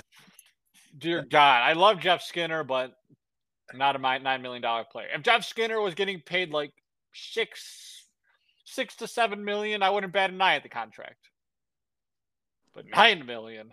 Uh, yeah, nine million is ridiculous. The only thing is there is that Jeff Skinner is only thirty, whereas JVR is thirty three. So yeah, that's, so. that's the only thing that that's the only thing that I don't like about that. Although I will say this. Oh yeah. Oh shit. He came to us at the same time that uh, he came to us at the same time that JVR was a free agent. Hmm. Fuck, fuck me. I forgot that he was traded in the 20. There's one move I am happy about is us getting uh Lyubushkin. Lyubushkin, right-handed defenseman. About right. damn time. Huh? Is that about now? Because now we have our. I think now we probably have. We've got one, one of the Owen best Power. top four defense in the league. We've got a line mate for Owen Power. Yep, and now you got Dahlin and Samuelsson as the one, then Power and Lyubushkin as the two. I mean, and then yeah, then you just got to figure out that third line defense. Probably Bryson and Jokiharju. I'm fine with that. I am all. I will. Do you think they bring Lawrence Pilut back? Uh, yeah, he can't. He he re-signed to go to Rochester. Huh? He re-signed and he'll be in Rochester. Yeah, I mean, he was the guy that just we're sending down to Rochester to help the development of people. Yeah, because then they because they signed they signed three random AHL defenders yesterday, and I remember sending that to you, and I'm like, who, who? And yeah, who? I don't know who any of those guys were, but it didn't make like it bums off the street. Right, it doesn't make sense to me because like, I I guess I mean it does, but it's like like because he's got to spend money, unfortunately, because we need to get to the cap floor. But it's like we have like our six D men now. Exactly. We do. And the thing is though, is like it's never bad to like have like seventh, you know, for depth in case of like injury or anything like that. So So I think Rasmus Asplund like how long like is his contract? When is his contract up? Hey, why don't we trade him? Oh wait. Um Sabres have re-signed. Rasmus has to do a two-year contract on 7-30-2021, so he has one more year left. Why don't we trade him? Do you want to trade him? No, I like Asplund. I like I, him too. I like him, but I mean, so what position? Peterka's a center, right? Does he play center in? Yeah, he, he played. Yeah, he plays center in Rochester. Um, yeah, unfortunately, there's no. There's no room for any of the signings or trades that I want that I want to have. No, there's not. No, unless Patty Kane. All right, so trade Mittelstadt. Um, but then who do you play center on that line? Because you drop that. Uh, see, that just fucks everything up. Yeah, Because well, Olofsson, because uh, we re-signed Olofsson, and unfortunately, Olofsson cannot be a third line player because if he is, he's going to be irrelevant. oh yeah, He no, needs to be on the top two li- top two lines because he can play with skill players. uh, Um, because what Uh. Kaner is a right wing, no left winger, Kane's a right winger. right winger, and so you have Olofsson and Tuch on the right wing. You're gonna have clearly, if you bring Patty Kane and Jack Quinn will not be able to play right wing. No, he won't be able to. That would Uh, just fuck everything up, though. Everything's fucked up. Ah, fucking hell, Adams. God, why'd you have to resign Olson? I, I, I didn't. Unless this was a I thought we were going to trade him, to be honest. I really Unless thought- Olofsson, we resign Olofsson and trade him for Patty Kane one for one. Who says no? Chicago, probably. They don't want to retain that money All right, toss him a toss him a third rounder as well. and a bag of pucks. Toss him a third rounder. This is the best you're to get. We know you're fucking desperate. You're to lose him for They don't free. want they don't want that contract anyway. So I was like, hey, just just send him here. No, they don't, and they and they and they know they'll lose him for free at the end of next season. Exactly. So it's like you That's why I said middle Mittelstadt of two thirds and a fourth yesterday. okay, but then, uh, that just fucks up everything. Then though, No, if you trade yeah. a center, yeah, yeah, I know. Like I'm trying to think of players like I know are fucking useless. I mean, Olofsson, like his value is like pretty much peaked at this point. So, like, it wouldn't be bad if we traded him with that contract now. no, may- that's why I said that because, it, like I said, if you don't trade Olofsson, you can't because Alec Tuch can't be a third line. Third, Alex Tuch is not a third liner. That is our future captain at some point. yeah. So who's captain this year? You think Okposo for probably one season? Okposo, and then they'll force him into retirement. I think. Uh, I think if they do that though, they'll definitely bring him in in management. If Yeah, he like- wanted to, like like a coach, like a yeah, if he wanted to. a development coach. Because I don't know, I think Olaf, yeah, Olson, uh, Okposo has definitely enjoyed his time more here in Buffalo, even though it's not been great. It it has not Well, been. I mean, great. he came here what the year before Jack was drafted, or two years? he came here before Jack was. I know. I, don't- I don't remember if it was a year before or two years, but he's been here for some shit. Yeah, he's been here for some shit. I mean, he's enjoyed his time, even though it's been shit. So, like, I can see him staying on as a coach, like a development coach. Just don't be like Manchester United and pay him and pay him like a player's salary to be a fucking coach, Mhm. Like they did with Lee fucking Grant, and now he's retired. uh God, nah, but uh, I, we can figure out what to do with the fucking hockey team down there. You know, we're, we're sitting here playing uh, couch GM right now. Yeah, we're playing fucking couch GM here. On to Ottawa. The moves that they have made. I am baffled. I did not think that Ottawa would do any of this, but here we are talking about Ottawa. Wait a minute, before we get to Ottawa, real fast, real, real fast, real fast, real fast. Okay. Why the fuck didn't we try to get Kirby Dach for what he went to Edmond or to um, Montreal for? That's on Adams. Like, how do you? Huh? What about what the brink? What about DeBrincat? Look at what Chicago gave up for ga- got for DeBrincat.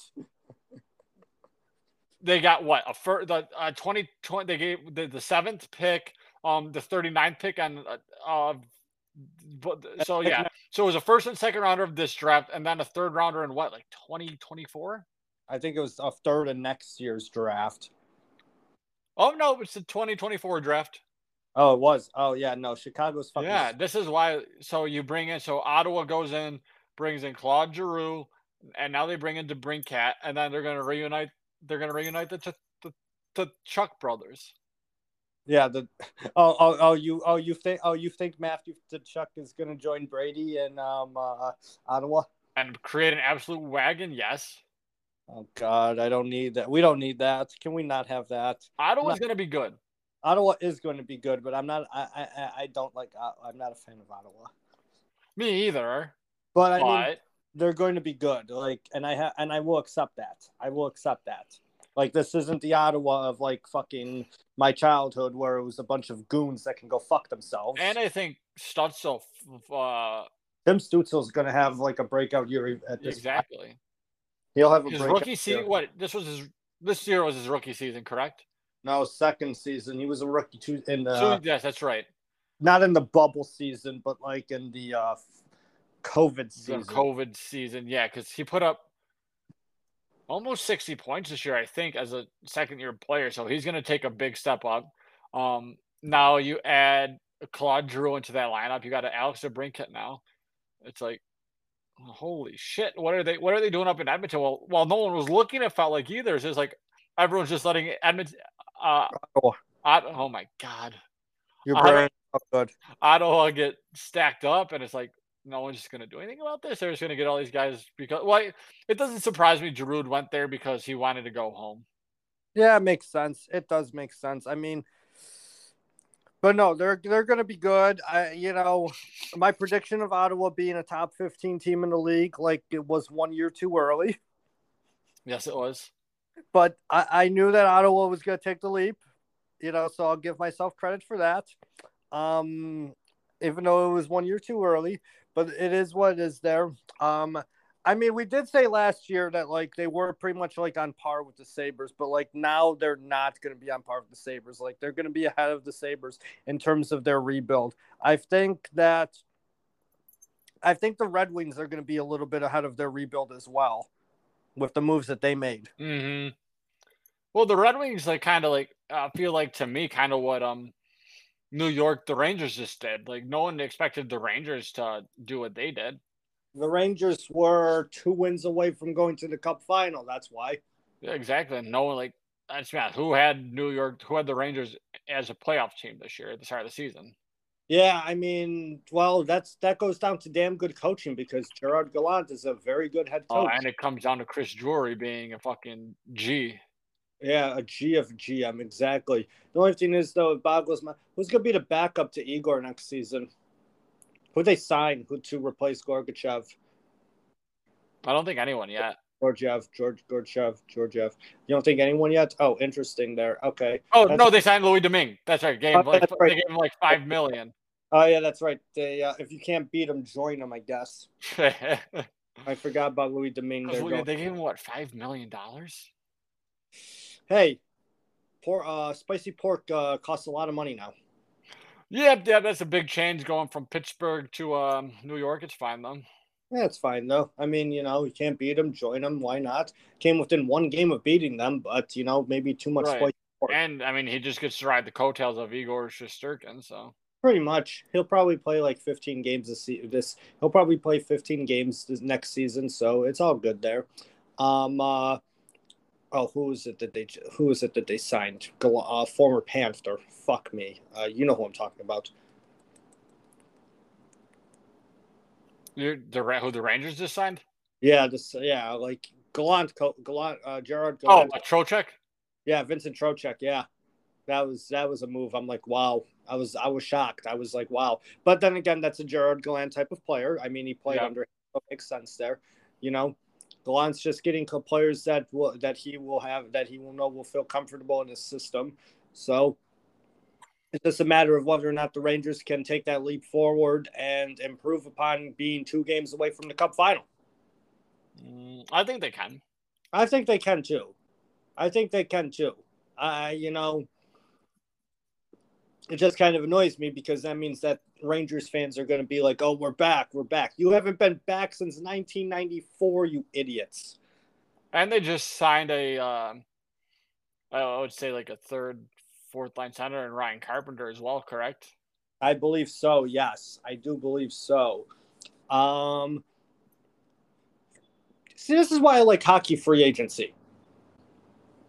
You get weird moves with cash being splashed, like Johnny Gaudreau going to Columbus of all teams. But then you've got players that, like, you know, the teams sign players to fill the holes necessarily, not necessarily just to splash the cash like in football or basketball. In basketball is a sport that boggles my mind. I mean, oh my god. You know, you don't even want to buy a jersey, and you don't even want to try and buy a jersey anymore because there's a chance that the player... especially, especially if it says Durant or Irving on the back nobody knows where he's. Nobody knows where they're going. They may they may be on the they may be on the they may be on the they may be. Kyrie playing. Kyrie's going to go to LA and KD's going to go back to OKC. Imagine that. Imagine him going back to OKC. Oklahoma City with all their fucking draft picks and Chet Holmgren and all that. No, oh my god. Yeah, no, they're I cannot be stand Chet Holmgren. huh? I cannot stand Chet. He's too cocky. Too fucking cocky. Like, dude, you are a rookie. You are a fucking rookie, and you are saying that, oh yeah, I'm good. Me, I'm the best player, and, and me in two months' time, I'm going to be the best player in the league. Like, you are a lanky Peter Crouch looking motherfucker. He looks like me. He looks like me when I had hair. and no I actually think I actually think he weighs less than I do. Yeah, that's probably the case there. He's a skinny motherfucker. Uh God. He is a skinny motherfucker. Uh God. Yeah, no, uh Kyrie Irving and Kevin Durant are gonna be playing games at Rucker Park this, uh, this upcoming NBA season. Nobody wants them. Every time I turn, I'm, I'm thankful for I'm thankful for the golf right now because I I put on the bullshit talk shows like before I start work in the morning, and all week they were like, "Where's Kevin Durant gonna go? Where's Kevin Durant gonna go?" And it's That's like, all they talk about. Like that. That's why I can't stand HK anymore. All they talk about is basketball. and it's like, shut the fuck up. And then they talk about what Dak Prescott will eat for breakfast, and I'm like, I don't care. It's July. I don't care. Yeah, and then oh, Um, I, I don't I don't know. It's like uh, I don't want to I don't want to get down this rabbit hole because I'm just gonna get pissed off because I just hate. No, I'm already. Ma- I, I'm already angry. Let, let's move on. Let's move off this. Let's move off this. But um, uh, no, Ottawa is winning free agency. Detroit has been making some good moves. The Rangers have made good moves. We we played couch GM for like 20 minutes practically for trying to figure out like how to figure how to construct a roster for our fucking hockey team. Um, I called out an entire fan base of idiots for the most part because they know nothing about hockey. Um, oh, also, did you see Dylan Strome went to the Capitals? I did see that. Yeah, that was yeah, that was just today, right? Yeah, that was today. Yeah, like a couple hours ago, actually, I believe. Yep. And then, do you want to talk about that Max Pacioretty trade, or no? Vegas is fucking stupid. For future considerations, I love that. that that's the greatest trade ever. Like, I don't that- even get what what does future considerations even mean. future considerations means like we'll figure out like what to send you, and it just turns out to be a bag of pucks practically. Yeah, that's what I thought. And then, It's like the play. It's like in baseball, like when they say it's a player to be named later, like they just send like some crap like single A prospect like yeah, down to whoever. That's that's all that is there. I mean, that that was what we did. That was what we did. Like when we traded for Malcolm Subban, like we sent Chicago, we sent Chicago future considerations, and you know I didn't see future considerations sing the national anthem. We definitely won that. what if he just becomes the anthem singer for us? I'd be okay with that. That's why we re-signed him. He's actually going to be the. Uh, That, that's all we resigned him for. If we if that's all we re-signed him for that like that that's like manchester united keeping lee grant on salary just to have him be a coach like an unofficial coach like that that that that's ridiculous Also, one other thing that I I uh, didn't see that the Sabres, well, not, not the Sabres did, but Dustin Tokarski signed with Pittsburgh. I saw that that was hilarious I didn't. I was like, all right, they, that's their backup for that. That's the replacement for Louis Domingue.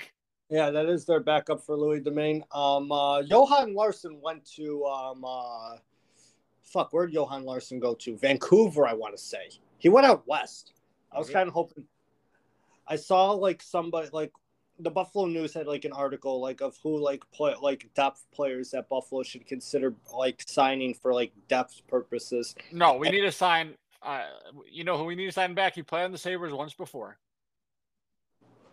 Who? Take a guess. He played for two teams this past year. Played for two teams this past year. Fuck, I don't I don't necessarily know wh- where we're going with this. Nick actually. Deslauriers. Really? Hey, wow, you want to bring him back? Why? I said you really want Oh, to bring. yeah, I want our players to feel protected. Yeah, fair enough. He will make all of our young guys feel very protected on the ice because people know that Deslauriers will fight anyone. This is true. We haven't had a goon in a long time. Like, well, now that we got um Lyubushkin, I we got kind of got one. Yeah, we've got we kind of have a goon, but we need a, like a true goon. We haven't had a true goon, in my honest opinion, since Kaleta. Also, how does Tampa just have all this money to throw around Hey. all the time? They're fucking circuit. The, the cap. Did you see the all, all within a matter of like Hey. five minutes? They just signed three players to. Well, they let Palat go. They Yeah, let Palat went to where? The Rangers, right? Palat went to No, he went to um. Carolina. Yes, Yeah, they let Palat go. Then they let um uh, shit. Who else did they let go? Oh. we also forgot to mention as well. Um, Ottawa picked up uh, Cam Talbot. That's who Ottawa got. They traded for Cam Yep. Talbot. I forgot who they traded. Yeah, because I thought it was Vanecek first. I knew it was a goalie. Yeah. yeah. Um, And- they Well, traded. Given that Cam Talbot was going to leave anyways when Minnesota re-signed Fleury, and in my honest opinion, that was dumb. Like Cam Talbot had a wonderful season, but Well, do you want to know why they did it? Well, one because uh, Billy Guerin and Andre Fleury played together before, so he has that trust. yeah, Um, but two, we you know it's been like this past couple of years. We're at a goal, two goaltender league. That's why you re-signed Fleury because you were supposed to have Talbot under contract for one more year, yeah, but then they went and traded him. But I thought it was smart because it's like, well, now now you have a great one-two punch in goaltender. Probably got the best one-two punch in the league. yeah. But now Cam Talbot's in Ottawa because he was he was unhappy. Who's going to be the backup in Mini now? Oh, that's my wagon. Um, Minnie has a um this rookie that uh they have. Um, well, he was not a. I don't know if he was a rookie last year or he's young. Young goaltender. Okay, He's a young goaltender that was good for them last year before Fleury got there. Oh, um, Filip uh Gov, Gov, Gov, Gustavsson. Gustavsson. Okay, Yeah, okay. I forgot about him. Okay, so yeah, check- he, it was good for them last year before Fleury came. Then Fleury came in and it's like, all right, you get the boot. So now, but supposedly um Gustavsson's supposed to be really good. So. Ah, okay. I'm okay with that there then. Um uh let's see here. Let's see here. I don't know necessarily know like Ottawa's definitely a playoff team now. I think. Ottawa is definitely a playoff team. Why do I think that Larsson did not go to Vancouver, but like I'm trying to look right now for you.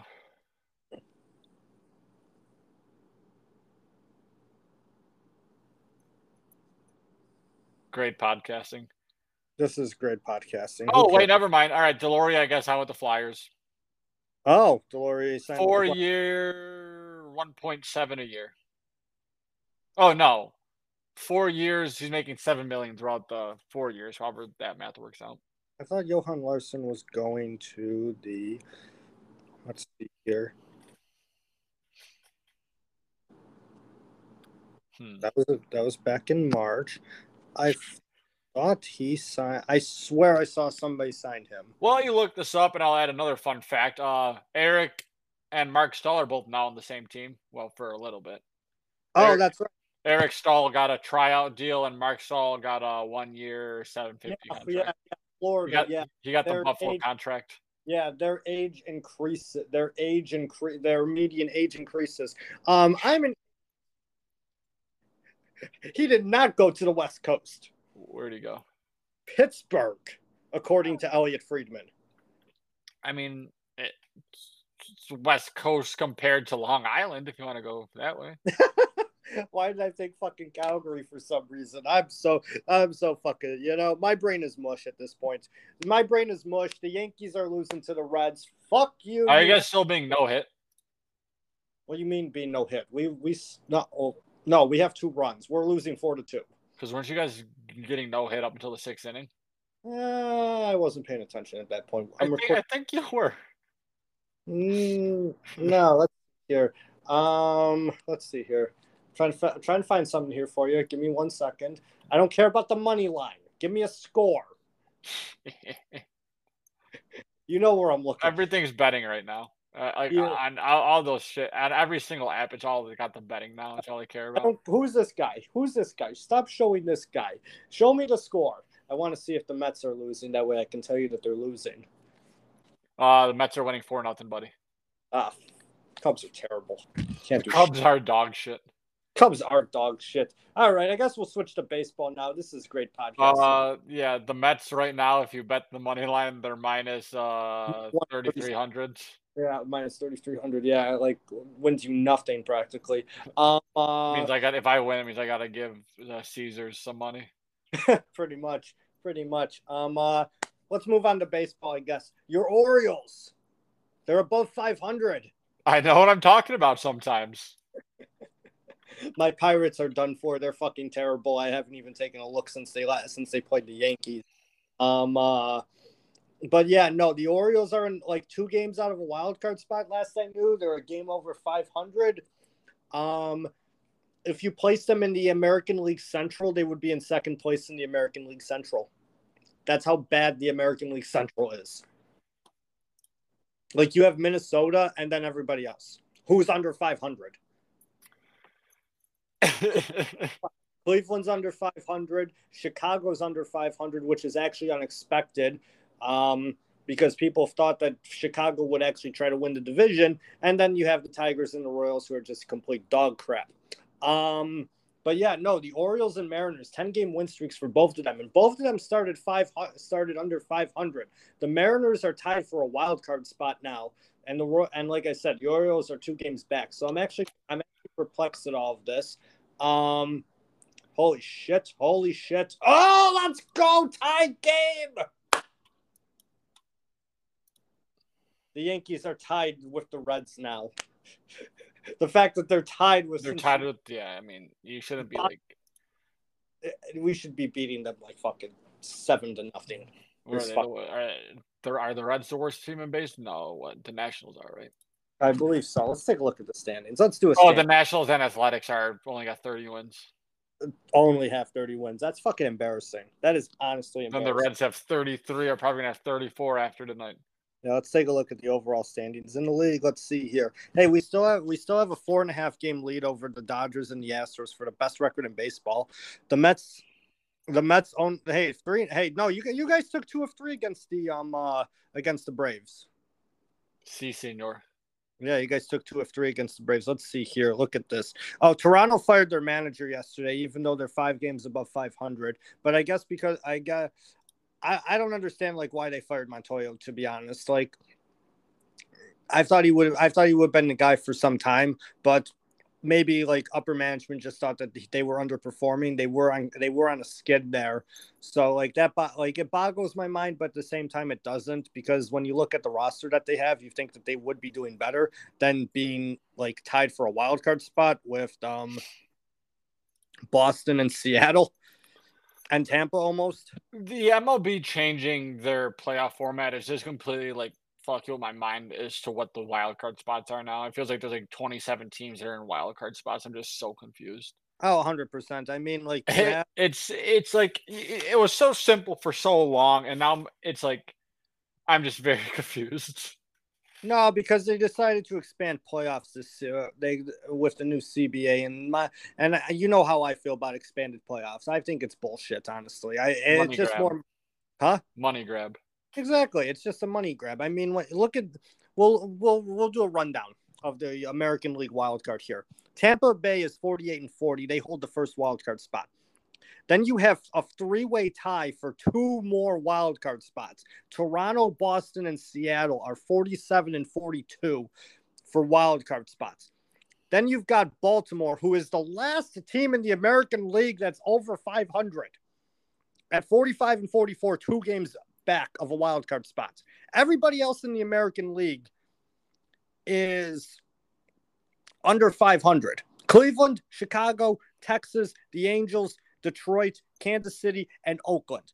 And yet the Angels, who are 11 games under 500, are somehow only eight games back of a wild The only time I ever see anything about the Angels is like either Shohei Ohtani or Trout, and then other than that, it's just dog shit because Shohei Ohtani does things that nobody's done in like 100 years, and yet the Angels still lose. And the thing is, though, is I feel bad for him in a way, but he chose to play for that piss poor of a fr- piss poor franchise. Well, he likes LA. All the all the foreign guys love big cities. Yeah, this is very very true. Bright lights, big city, nothing wrong with that, I guess. But then like Then we go to the national. Going back to the National League wild card, the Braves hold the top spot by some distance. Yeah, San Diego has the second spot by some Cardinals, distance. right? Then the Cardinals have the third one. Then you have the the I was getting ready to say the 49ers. My brain is mush. Then you have the San Francisco Giants and the Phillies, who are each one game back. Miami is that that Philadelphia is the last team over 500 in the National League. Miami, Colorado, Arizona, Pittsburgh, Chicago, the Cubs, Cincinnati, and Washington are the rest of the teams. Miami is two games under 500, but they're three and a half games back. Colorado is seven is eight games under 500, and they're six and a half back to the wild card. Arizona, who would you believe the Pittsburgh Pirates are 38 and 52, but yet somehow only nine and a half games back of a wild card spot? Um, because you're telling me that, yes. Yeah, it's fucking. I fucking hate expanded playoffs. Like it's bullshit. Like teams like that should not technically be mathematically in contention. But then again, when you look at everything here, like there's only like four teams. Like, well, actually, I'm sorry. If you don't have 40 wins at this point, like you're done for. So Arizona, the Angels, Pittsburgh, Detroit, Kansas City, the Cubs, the Reds, the Athletics, and the Nationals. Like you might as well just say goodbye to this season. Okay. And then like everybody else, it's like under five. Oh my! Oh my God! The Orioles are literally the last team in the league, like at 500 or above. They're at 45 and 44. After that, like there's nobody above 500. The closest is Cleveland. They're one game under. The rest of the league should be fucking embarrassed. Sick league. Huh? I said sick league. The rest of the league should be embarrassed at this point. Oh, like, I know something fun. Hmm. Uh, so you know how I played in a golf tournament this past weekend? yeah, how'd you do in that, by the way? Uh, not too bad. We came in at minus six. We beat my dad's group, who came in at a minus five. Um, but at the tournament, they had a lot of good giveaway stuff and everything, right? I ended Yeah. up winning a signed uh Ryan Braun hat. Steroid taker, but not bad. Nice, nice. What are you gonna do with it? Just keep it in like your room or Either whatever. keep it and get like a case for it, or sell it on eBay. Uh, I, I uh, one buck. Um, yeah, I I I looked online. And it's like people are selling them for like uh 130. So One buck. okay, fine, fine. Two fifty. why don't you want it? Huh? why why so cheap? I'm just trying to see how I. I'm just trying to see how much I can lowball you for. Oh no, I my my, my price is gonna be set lowest. I'll go 110. One dollar and ten cents. You have a deal, Oh, sir. 110 dollars. 110 pennies. You have a deal, What? sir. I'm kidding. I'm kidding. Um, uh, I'm gonna hold it because what you think he'll he'll be a Hall of Famer, right? no, probably not. The man got suspended, I believe, a whole season for taking steroids. What's wrong? So does everyone else. Alex Rodriguez wouldn't be a first ballot Hall of Famer then, if that was the case. At least I think it was Ryan Braun. I don't really remember. Yeah. To be honest, I don't. I don't well, even, I I don't even know where I put the hat. We might. when we I see you on just- when I when I see you on Saturday, we'll find the hat. uh, oh wait, just kidding. I do know where it is. It's in the bag still from the tournament. Back. All right. Well, when I find the bag, I'll just take it off your hands for you. But yeah, I meant to Dick. May leave a 20. Here you go. Merry Christmas. I'm terrible. Um uh no, that's actually pretty cool though. Autographed MLB hat. That's pretty cool. I mean, no matter who the player is. Yeah, he took steroids, but whatever. He had a pretty And decent my no matter- friend won a. I th- was it Adam Wainwright signed baseball bat. Hey, that's actually pretty good. I mean, he's gonna get his number retired by the Cardinals like after he And retires. and he'll be a Hall of Famer. I I know that's what that's what we were told at the. uh Some old guys came up to my friend after he won the badge, like, "He's a Hall of Famer, man. You better keep that." Uh, he's got the accolades, but he doesn't have the numbers. Yeah, I don't. I don't know. I just. I think it'll be uh, like I'm. My dad was at uh, when I went. Like my dad was asking me about that. Like if he thinks like Wayne, if I he if I thought Wainwright would be a Hall of Famer like um uh, Molina and Pujols will be, and I'm like, well, he doesn't have the numbers, but he's got the accolades. Like not maybe not like maybe like not a first year Hall of Famer, but maybe like if he's still on the ballot, maybe like late ballot, or maybe even like one of the committee votes. I don't know how that'll work for him. They'll probably put him in though. They'll they'll change everything up by the time like that happens, in my opinion. But that's a whatever there. Um, uh, but no, I that's actually pretty cool there. You know, getting the hat and the um uh, autograph bat. That's actually pretty cool memorabilia there. Um, what I I'm still baffled about your your your Orioles. You know, you might as well root for the Orioles at this point all the rest of the season instead the Mets. You well, know the Mets are gonna break your heart. Yeah, I know they're gonna. And um I was gonna say if the Oilers the Orioles. Oriole, oh my god. The Oilers play hockey and play baseball. Dude, it right. it has been a I feel like it's I might as well have taken every single drug in existence like because I am mush right now. I am sorry for this podcast performance. Marty Marty Mush, is that you? and uh, we just hit another not... home run. Let's go. The Mets. Oh God, you're playing the Cubs. uh, six nothing now. Yeah, at least you guys are beating um, a team. But no, if the Orioles make playoffs, I'll become the biggest. Or, or oh my god, I almost Orioles fan. Orioles fan. I, I get what you're saying. I'll buy a hat because actually I love their logo. It's just their, they have a wonderful logo. It's just their dog shit. No, they are. They they're actually way ahead of schedule. Like they have the prospects and everything, but this is very unexpected. But baseball's a uh, unpredictable game, so nobody saw this coming. So good for them nonetheless. Nonetheless, there. Um, good for them nonetheless. Um, you know, let's see here. What else do I have? I, I got I got nothing there. Um. Uh, oh yeah, I guess like we can go into maybe some soccer a little bit. You know, especially since you know, Manchester United won the Bangkok Centenary Centenary Cup. You know, winning their first trophy of the season, the second trophy of the season after the giant ashtray that uh, they were presented at a press conference before the pre- before the friendly. So that's two trophies on the season for Man United. And um, uh, are you guys a new Tottenham? we've at least Audi Cup.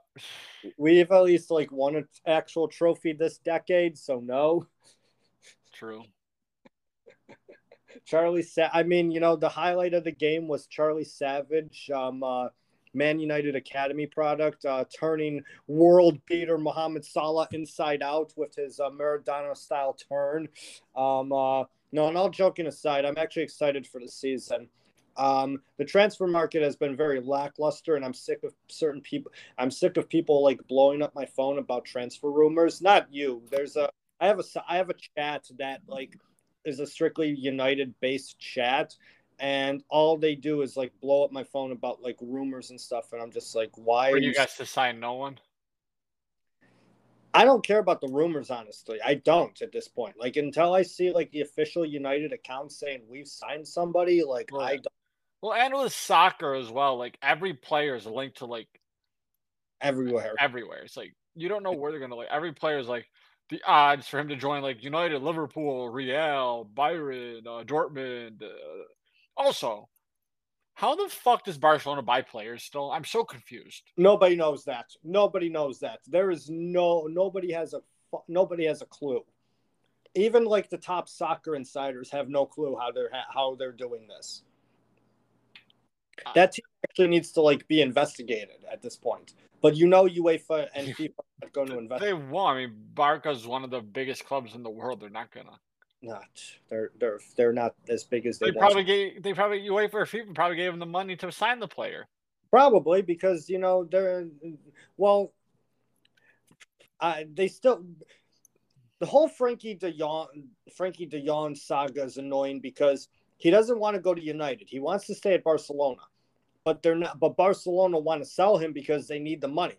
But Barcelona also can't afford. They also owe him like a whole season's worth of bonuses from his wages.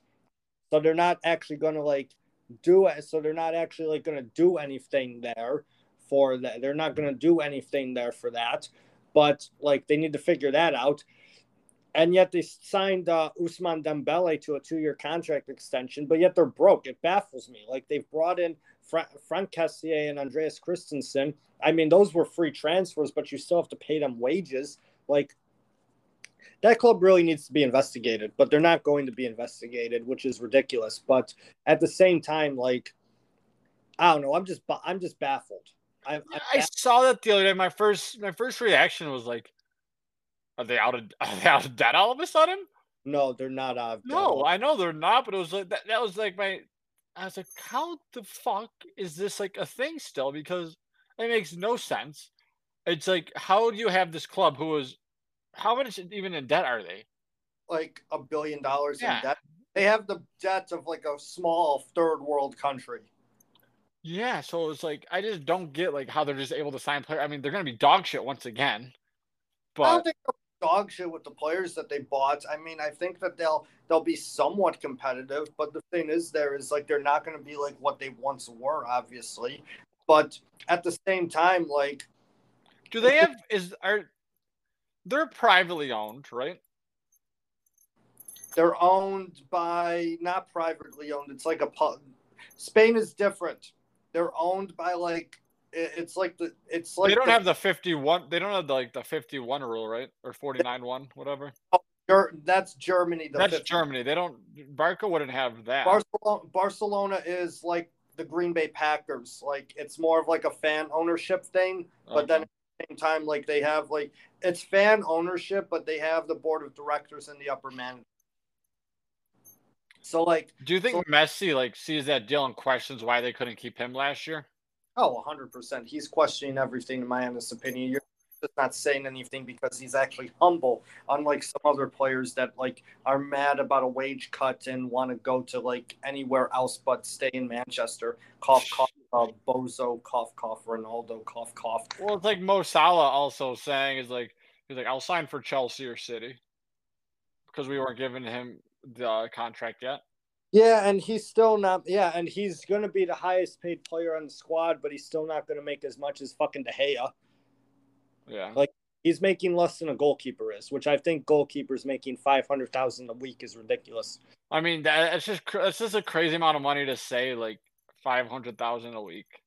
No, because soccer's like ridiculous. Like players should not be getting that like a week, honestly. Like I don't understand like how they do that, but it is what it is. I don't understand like how they do that, especially for goal for goalkeepers. That makes no sense. Well, I mean, he, I mean, uh, he De Gea deserves to fucking own United with how much he got bails you guys out. I mean, I, I don't well, get why people hate on De Gea.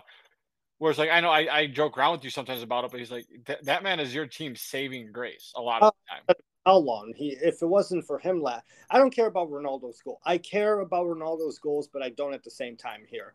If it wasn't for De Gea, we probably would have been like in 15th and closer to relegation. I've said that all last season. I, I, the thing that sucks is that they don't have a replacement for him like once he leaves because Dean Henderson went on loan to Nottingham Forest and their backup is Tom Heaton, who's like 32, I think like 32, 33.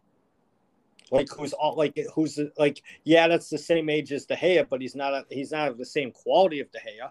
Like they need like a young goalkeeper to like actually like be able to take the reins at some point. Whether or not that's Dean Henderson, that's another thing that's in question there. Unless, uh, unless they have some godsend in the academy that they've been keeping under wraps like a mummy. That's what I do love about soccer is um the academies. Yeah. I think can... more sports need to adopt that instead of like instead of like a draft. I get it would be hard with like American sports because there is so many. Whereas you go over to Europe, it's just like that is your you either play that tennis or golf, really. Pretty much, or you have like an actual like normal life where you go to school and get a job. Right. Oh, right. Right now in the Mets game, we got a a cup snake going on. That's probably the best thing that Wrigley Field. Security just came over and told him to take it down. Boo. but no, um, so back to the conversations. Like I love the academy process, um, because like they get like if they see a star coming up through the ranks, it's not like someone else can be like, oh, I'm just gonna draft him. It's like, well, we get to keep him now. And this is gonna be our player. The only problem with the rank ranks is that like if a kid does not live up to the potential for them. And they release the kid and nobody else ends up signing him. The kid's kind of screwed at that point because it's like well i spent this many years like in an academy and what do i do for schooling? They really don't help like well they kids. also just set up that thing that was it last year where they set up that whole fund that helps the academy players who didn't get signed where they'll help them find a job and stuff which i get it's not was, a lot but it helps yeah, that was the first time in like ever that they actually did something. Well, yeah, but that's what I'm saying. At least they're making like changes to that. They're making changes because Whereas, I, I, agree 100 percent at the point where it's like it's fucked that the player like didn't get paid. Like it, no one wanted like if they didn't get signed anywhere, like they just wasted a couple of years of their life by doing that and focusing their life to soccer. Exactly. Whereas like, whereas like in the NFL, the NBA and even and even the MLB, I guess. I won't say the NHL for the most part because, well, I won't say the NHL for the most part because most of the players that come into our league, like they go, they come from overseas. But like, if you get drafted in the NFL, like if you leave after like your sophomore year, or if you leave after your freshman year for basketball, like junior year for football, junior year for football. But um, uh, you know what I meant. Yeah. If they they can go back to school. Like the school like if they turn out to be a, if they turn out to be a bust like colleges will help them come back.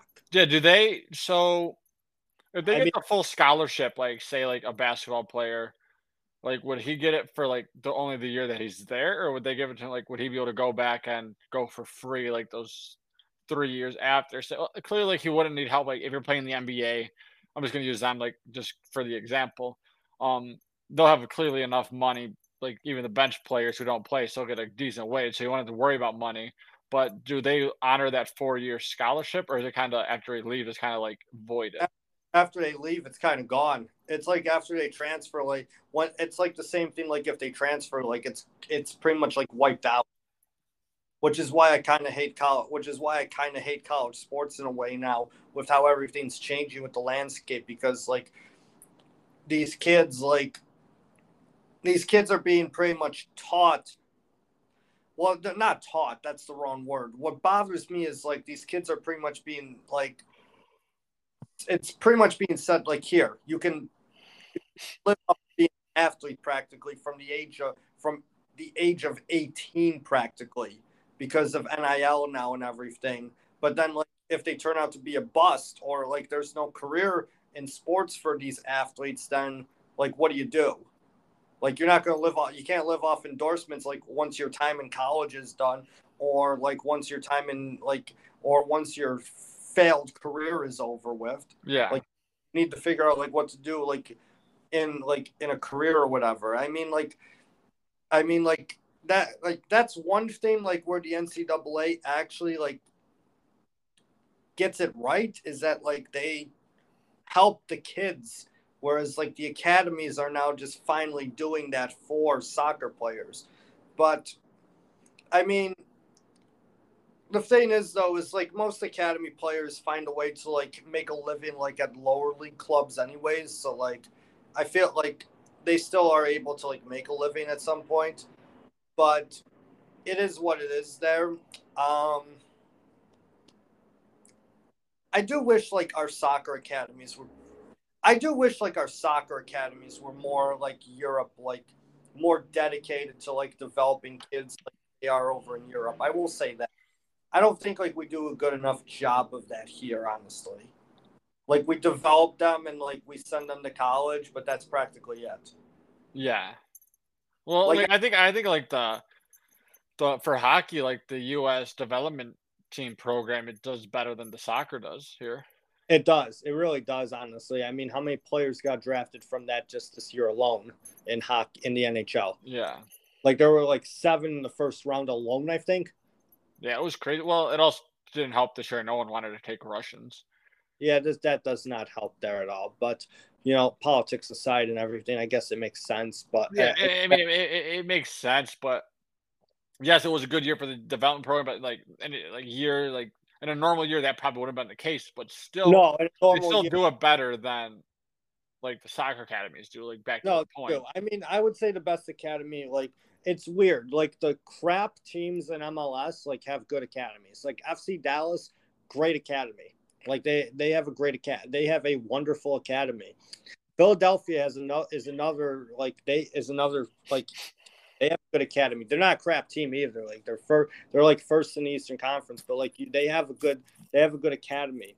Um, Red Bull like has a decent academy like w- with New York, like where they just use the Red Bull system to like have them play in New York and then they go to Leipzig or Salzburg or whatever, and then they just find their way into playing for Leeds. Apparently, Tyler Adams, um, and Brenden Aaronson too, actually. But um, uh, Brenden Aaronson actually came through Philly's academy, then ended up going to Salzburg, and now he's in and now he's in Leeds with Tyler Adams, 2026 squad, just getting the game together, I guess. Um, uh, but yeah, no, our academies could do a little bit better. I mean, we have like we have an academy system out here in Roch called Empire United, but I mean, I've heard good things about them, but at the same time, like I don't know like what they do like after like you know U18s or whatever. Like I guess they have like a partnership with like the um, uh, MLS development team out here, like RNYFC, but that's about it. Like, okay, like if they if they're pipeline to that team, like what are they going to do after that? Like, you're not, you don't have, we don't have a professional club, like we don't have a true professional club here in Rochester, like an MLS, like or even a USL like team. Like, are Yeah. you just like ship them out to like where whatever USL club would want them? Or whatever ter- crap MLS team, That's what They're not- me about the U.S. ranks as well with like the leagues. It's like I, I I just don't get what they would be compared to compared to like the European leagues, like with their like second divisions and stuff. Yeah, no. MLS obviously is the first tier. Yeah, USL would probably be like USL Championship and League One would probably be like the second tier. isn't there And- an MLS two though or no? Oh yeah, MLS Next Pro would be more along the lines. I feel like MLS Next Pro, USL League Two, and NISA would be like tier three, Okay, And- and then like the NPSL and the UPSL, which are like the semi-pro leagues, would be like tier four. okay, and then um, the BDSL is the BDSL, like all those like that, that's Sunday League. I play in the That's B- fucking Sunday, I play in the BDSL. that's fucking Sunday League. Get the fuck out of here. We have the RDSL out here. That is Which- Sunday League. Yeah, I was taking a look at I was taking a look at that actually, like when you were talking about like how you were like how you uh well well you practically quit on LaSalle FC anyways, practically. You- uh, you- I I actually went to the game this past Sunday. did you play or did you just watch? Um, no, I played, but the guys weren't happy with me that I've been missing so much, so they barely played me, and then I missed tonight again. But in my defense, I had to work late. Yeah, podcast is more important. We're talking Well, I was working while the game was going on, so uh, yeah, that makes sense. You live in Hamburg. They play all the way up in Niagara Falls. right. Like Actually, the game today was at Ma- Medaille. Medaille. Buffalo, yeah. Where does Medaille even play their games? Do they even have a turf? Do they even Yeah, they got a they got Medaille has a turf field. Oh, they have a turf field. Yeah. Okay. That's that school's small though. They're like right over by Canisius. But Yeah, they they're about as big as D'Youville is. Ah, okay. Yeah, I know that, but I didn't know they had a field because I know D'Youville, like they didn't have a field, but then they had the one built for them just off of the 190, like how many years ago, which is really nice in my opinion. Oh, it's very nice. Yeah, I like that a lot. Um, uh, yeah, no, the BDSL and the RDS, that's like fucking Sunday League. Get out of here with that shit. You almost fell for it too. I almost did. Almost, yeah. No, I actually was taking a look, but then I'm like, uh, but then I'm like, the website was like, the website looked outdated, and then like I'm thinking myself like the P like, I, and I- I just looked at it like. They had the old Rochester Rhinos like logo on their website, and I'm like, this team doesn't exist anymore. They had like the um, uh, they had like Empire United's logo, and I'm like, why do you have an academy? Like, why are you affiliated with like a youth academy? That doesn't make any sense. You're practically a Sunday league. And then it just gave like a bunch of old men to like contact if you want to join a team. And I'm like, I don't want to do this. Fuck no. yeah, no, it's not worth it. I would definitely not recommend anyone playing. Eh, if you have the time, yeah. Like if you don't like yeah, but fine. but like, I'd rather do like I'd rather golf on my Sundays and just hang out and like go have like a nice dinner and like I, enjoy my Sunday evening. I don't want to waste like time like having guys like take Sunday league soccer too seriously when in reality it's practically your. Like my yeah, my team messages about the game all fucking week. It pisses me off. They message about the game. Oh yeah, they message like how we should beat this team and stuff, and like their players and stuff. I'm like, dude, it's literally Sunday league. Half the guys show up hungover, anyways. Yeah, there we go. That's the way to do it, honestly. At this point, um, right, uh, I played more games drunk this year than I did sober. oh, good, yeah, fun. You know what? You know what? I think we should. I think we should resurrect the Cheektowaga White Eagles. I'm. I, I, you can. I'm gonna be living lavish out in Florida in two weeks. Oh no no no no! We'll just own the team. Like we oh, don't. All right, all right. I'll help you manage it from down there. I'll get the signings ready. We get the signings ready. Recruit people up from Florida, make them move to Buffalo for Sunday league for the summers. I'm sure that they'll take. I don't think they'll take it. I, I tell them I'll pay them a decent wage and then just block their numbers and. oh, okay you know what? We'll just stick to trying to buy. We'll just stick with trying to buy Sunderland in like ten years. I think we could. I think we could. We could. We could. We definitely could. That's our club still. That's our club. The only thing is, though, is Adam Johnson is not allowed within 500 feet of the club. I was going to have him be the coach. Nobody knows who Adam Johnson is. We don't need to explain that. So um, we don't need. We might get in trouble if we explain it. We may. We will get in trouble. If you're curious, look it up. We will not be saying it we will not be saying it. Um, uh, you have any other final thoughts before we conclude? We've we've been we've we've talked about it a lot somehow. No, I just want to let people know you and I are playing golf together on Saturday. Yeah, the um, Lonely Sports Podcast um uh, tournament competition, I guess we'll call so it. I was thinking of a little game to play on uh Saturday, and I was thinking about giving you two strokes a hole and see if you could beat me we'll see. Well, I'll go with that. I I probably still won't beat you, but I'm hoping to improve from the last time that I golfed. Oh, so. the last time I golfed was so bad. I shot a 51. I thought it was your tournament. No, I well the tournament I played good in. My league on Monday, I shot a 51. Ah, okay. Yeah, I started off the day with a double bogey on an easy par five with I normally par birdie, and it was. Whew. How many strokes should we give Dave when he joins us? Um, I can no. play him straight up.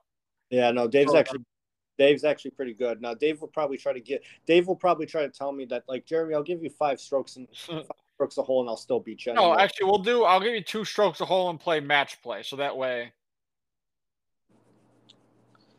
all right, but I'm counting. Uh, but I'm not gonna. I'm not gonna count the two strokes towards my score there. Obviously. Like, no, yeah, well, yeah. I would just do it in for the hole, and then I'd just keep your clearly your score throughout the hole. Yeah, fair enough there. I'm fine with that. Just have a little game. Yeah, we'll have a little game. Uh, hey, nonetheless, it should be a good time. Nonetheless, I'm ex- I'm looking forward to this weekend. Um, so like I so like I said earlier, sucks that your sucks that your brother and Rice can't join us, but you know, it is what it is. I'll have to make a trip back out sometime before the summer ends to go see those two. Then ah, fuck them. Huh? I said ah, fuck them. You know what? Why not? You know what? You're right there. You're right there. I mean, they they, they don't they deserve your trip. Huh? They don't deserve your trip. I'll tell them to come out my way. I know. I know Zach will not drive out this way. That is why I will tell him that. Who he's too he's he's too lazy to drive out this way. I I know I know he is. Oh, and then also last bit of news on the Long Island Sports Podcast is SpongeBob's birthday. Happy birthday, SpongeBob! Happy birthday, SpongeBob. Happy birthday. All right. I have no other final thoughts other than actually, no, I do. Got uh, Pyska, you came out of hiding because the Red Sox like won two games. It's only two games. You're still like in like third place in the AL East and you're barely clinging onto a wild card spot. So you might as well just start sticking back to football, okay? Don't come out hiding for the Red Sox just because they won two games. the right? Oilers. Oh, oh, my God, Orioles are about to pass you. the Oilers may as well at this point. We don't know, but yet to be determined. But yeah, the Oil, the Orioles definitely. Bro, The Oriole, oh, fuck me. Now you've got me saying it. Uh, the or or Orioles. Fuck me. Fuck. It's a bit of a tongue twister, kinda. It is, but we're also fucking being stupid right now. But it is what it is. But yeah, no, Pyska came out. Pyska, don't come out of hide. Don't come out of hiding when the Red Sox win like two games in a row. You're you're lucky you didn't get swept. You'll get swept this weekend, okay? Then you can go back into hiding about the Red Sox. Um, but that concludes another episode of the Lonely Heart Sports Podcast. Um, we doing a pod next week? Yeah, we'll do a pod and we'll talk about our golf and um, that probably just shoot the shit. We'll talk about the Open and then just shoot the shit. I'm fine nothing with that. really will be happening the next week. Really, I mean, we can talk about the Sabres Dev Camp and what we saw. Yeah, well, yeah, yeah, yeah. No, yeah, no. It's yeah, to a certain someone that decided to go to Dev Camp today talking about wanting to go golfing, but you know, if you if you if you decided to take a day off to go to dev camp, you could have just told me, "Oh, I'm off today." I would have taken a day off and we could have gone golfing instead. But okay, um, uh, but um, uh, no, yeah, no, we can do that. Um, I will be. Let's see, no, because this weekend I'm in. Okay, so this will be a pod. We can do a pod next week. After that, the we week after, I will not be able to do one because I will be getting all settled in in Florida. No, that's perfectly fine by me. I'll probably still be too exhausted from Pocono, anyways. We'll do one the week after because I'm actually going to Bill's camp on Saturday the 30th. Perfect. I can talk about Bill's camp. Wait, hang Oh. on. What? No, sorry. I I No, can't you- do a podcast the first week of August. Uh, that's fine by me. I'm going to be on vacation. Oh, perfect. Okay, because you said you're going to Bill's camp the 30th, and then you could. I'm going to Bill's camp the 30th. No, that's two days after you move to Florida. So, because you're moving on the 28th, right? 29th. 29th. So, a day after you move to Florida. Yeah. Well, what I can do there is I can try to remember as much as I can from Bill's camp. Like I can talk about like we could, you know what? Fuck it. With training camp starting, I guess like we'll be, full, we'll be back on schedule at, and, and back on schedule like after like our little break, I guess. I'm good with that. Yeah, and yeah, that's perfectly fine with me. All right, fine by me. All right, we're gonna have a pod next week. Little break there. We'll we'll have a pod next week. Then we won't do anything until the second week of August. That way, we'll be back in the swing of things. Training camp and everything will be back in swing of. The, we'll be back, and football will be in the main focal point of conversation. I am not talking about what Josh Allen ate for breakfast, though. I I, I forgot one thing. What? Uh, oh, I want to talk about the MLB All Star game real fast, and I think you know where I'm going with this. I just want to know your thoughts On the MLB All Star game? uh, with Pujols and uh, Cabrera getting the commissioners. Yeah, good for them. I mean, Mickey's going to retire. Good for them. Pujols is retiring at the end of the season. It makes sense. Miguel Cabrera is not retiring at the end of the season, but since Pujols is, they're going to do this for Cabrera now. Although I will say this, like they should, they should have waited until like when he was going to actually retire. But Ooh, for since, Miggy. yeah, since Yeah. Since Miggy's not telling Detroit like I'm retiring anytime soon, like I figured like that makes sense to do it now, I guess. Um, uh, also, Ohtani better start for the American League. It's the All Star game for a reason. But in, other than that, that concludes the podcast. Pod next week. Little break. Back in the full swing in August. Pyska, you're going to go back into hiding next this weekend when the Red Sox get swept by the Yankees. Until then, keep on keeping on.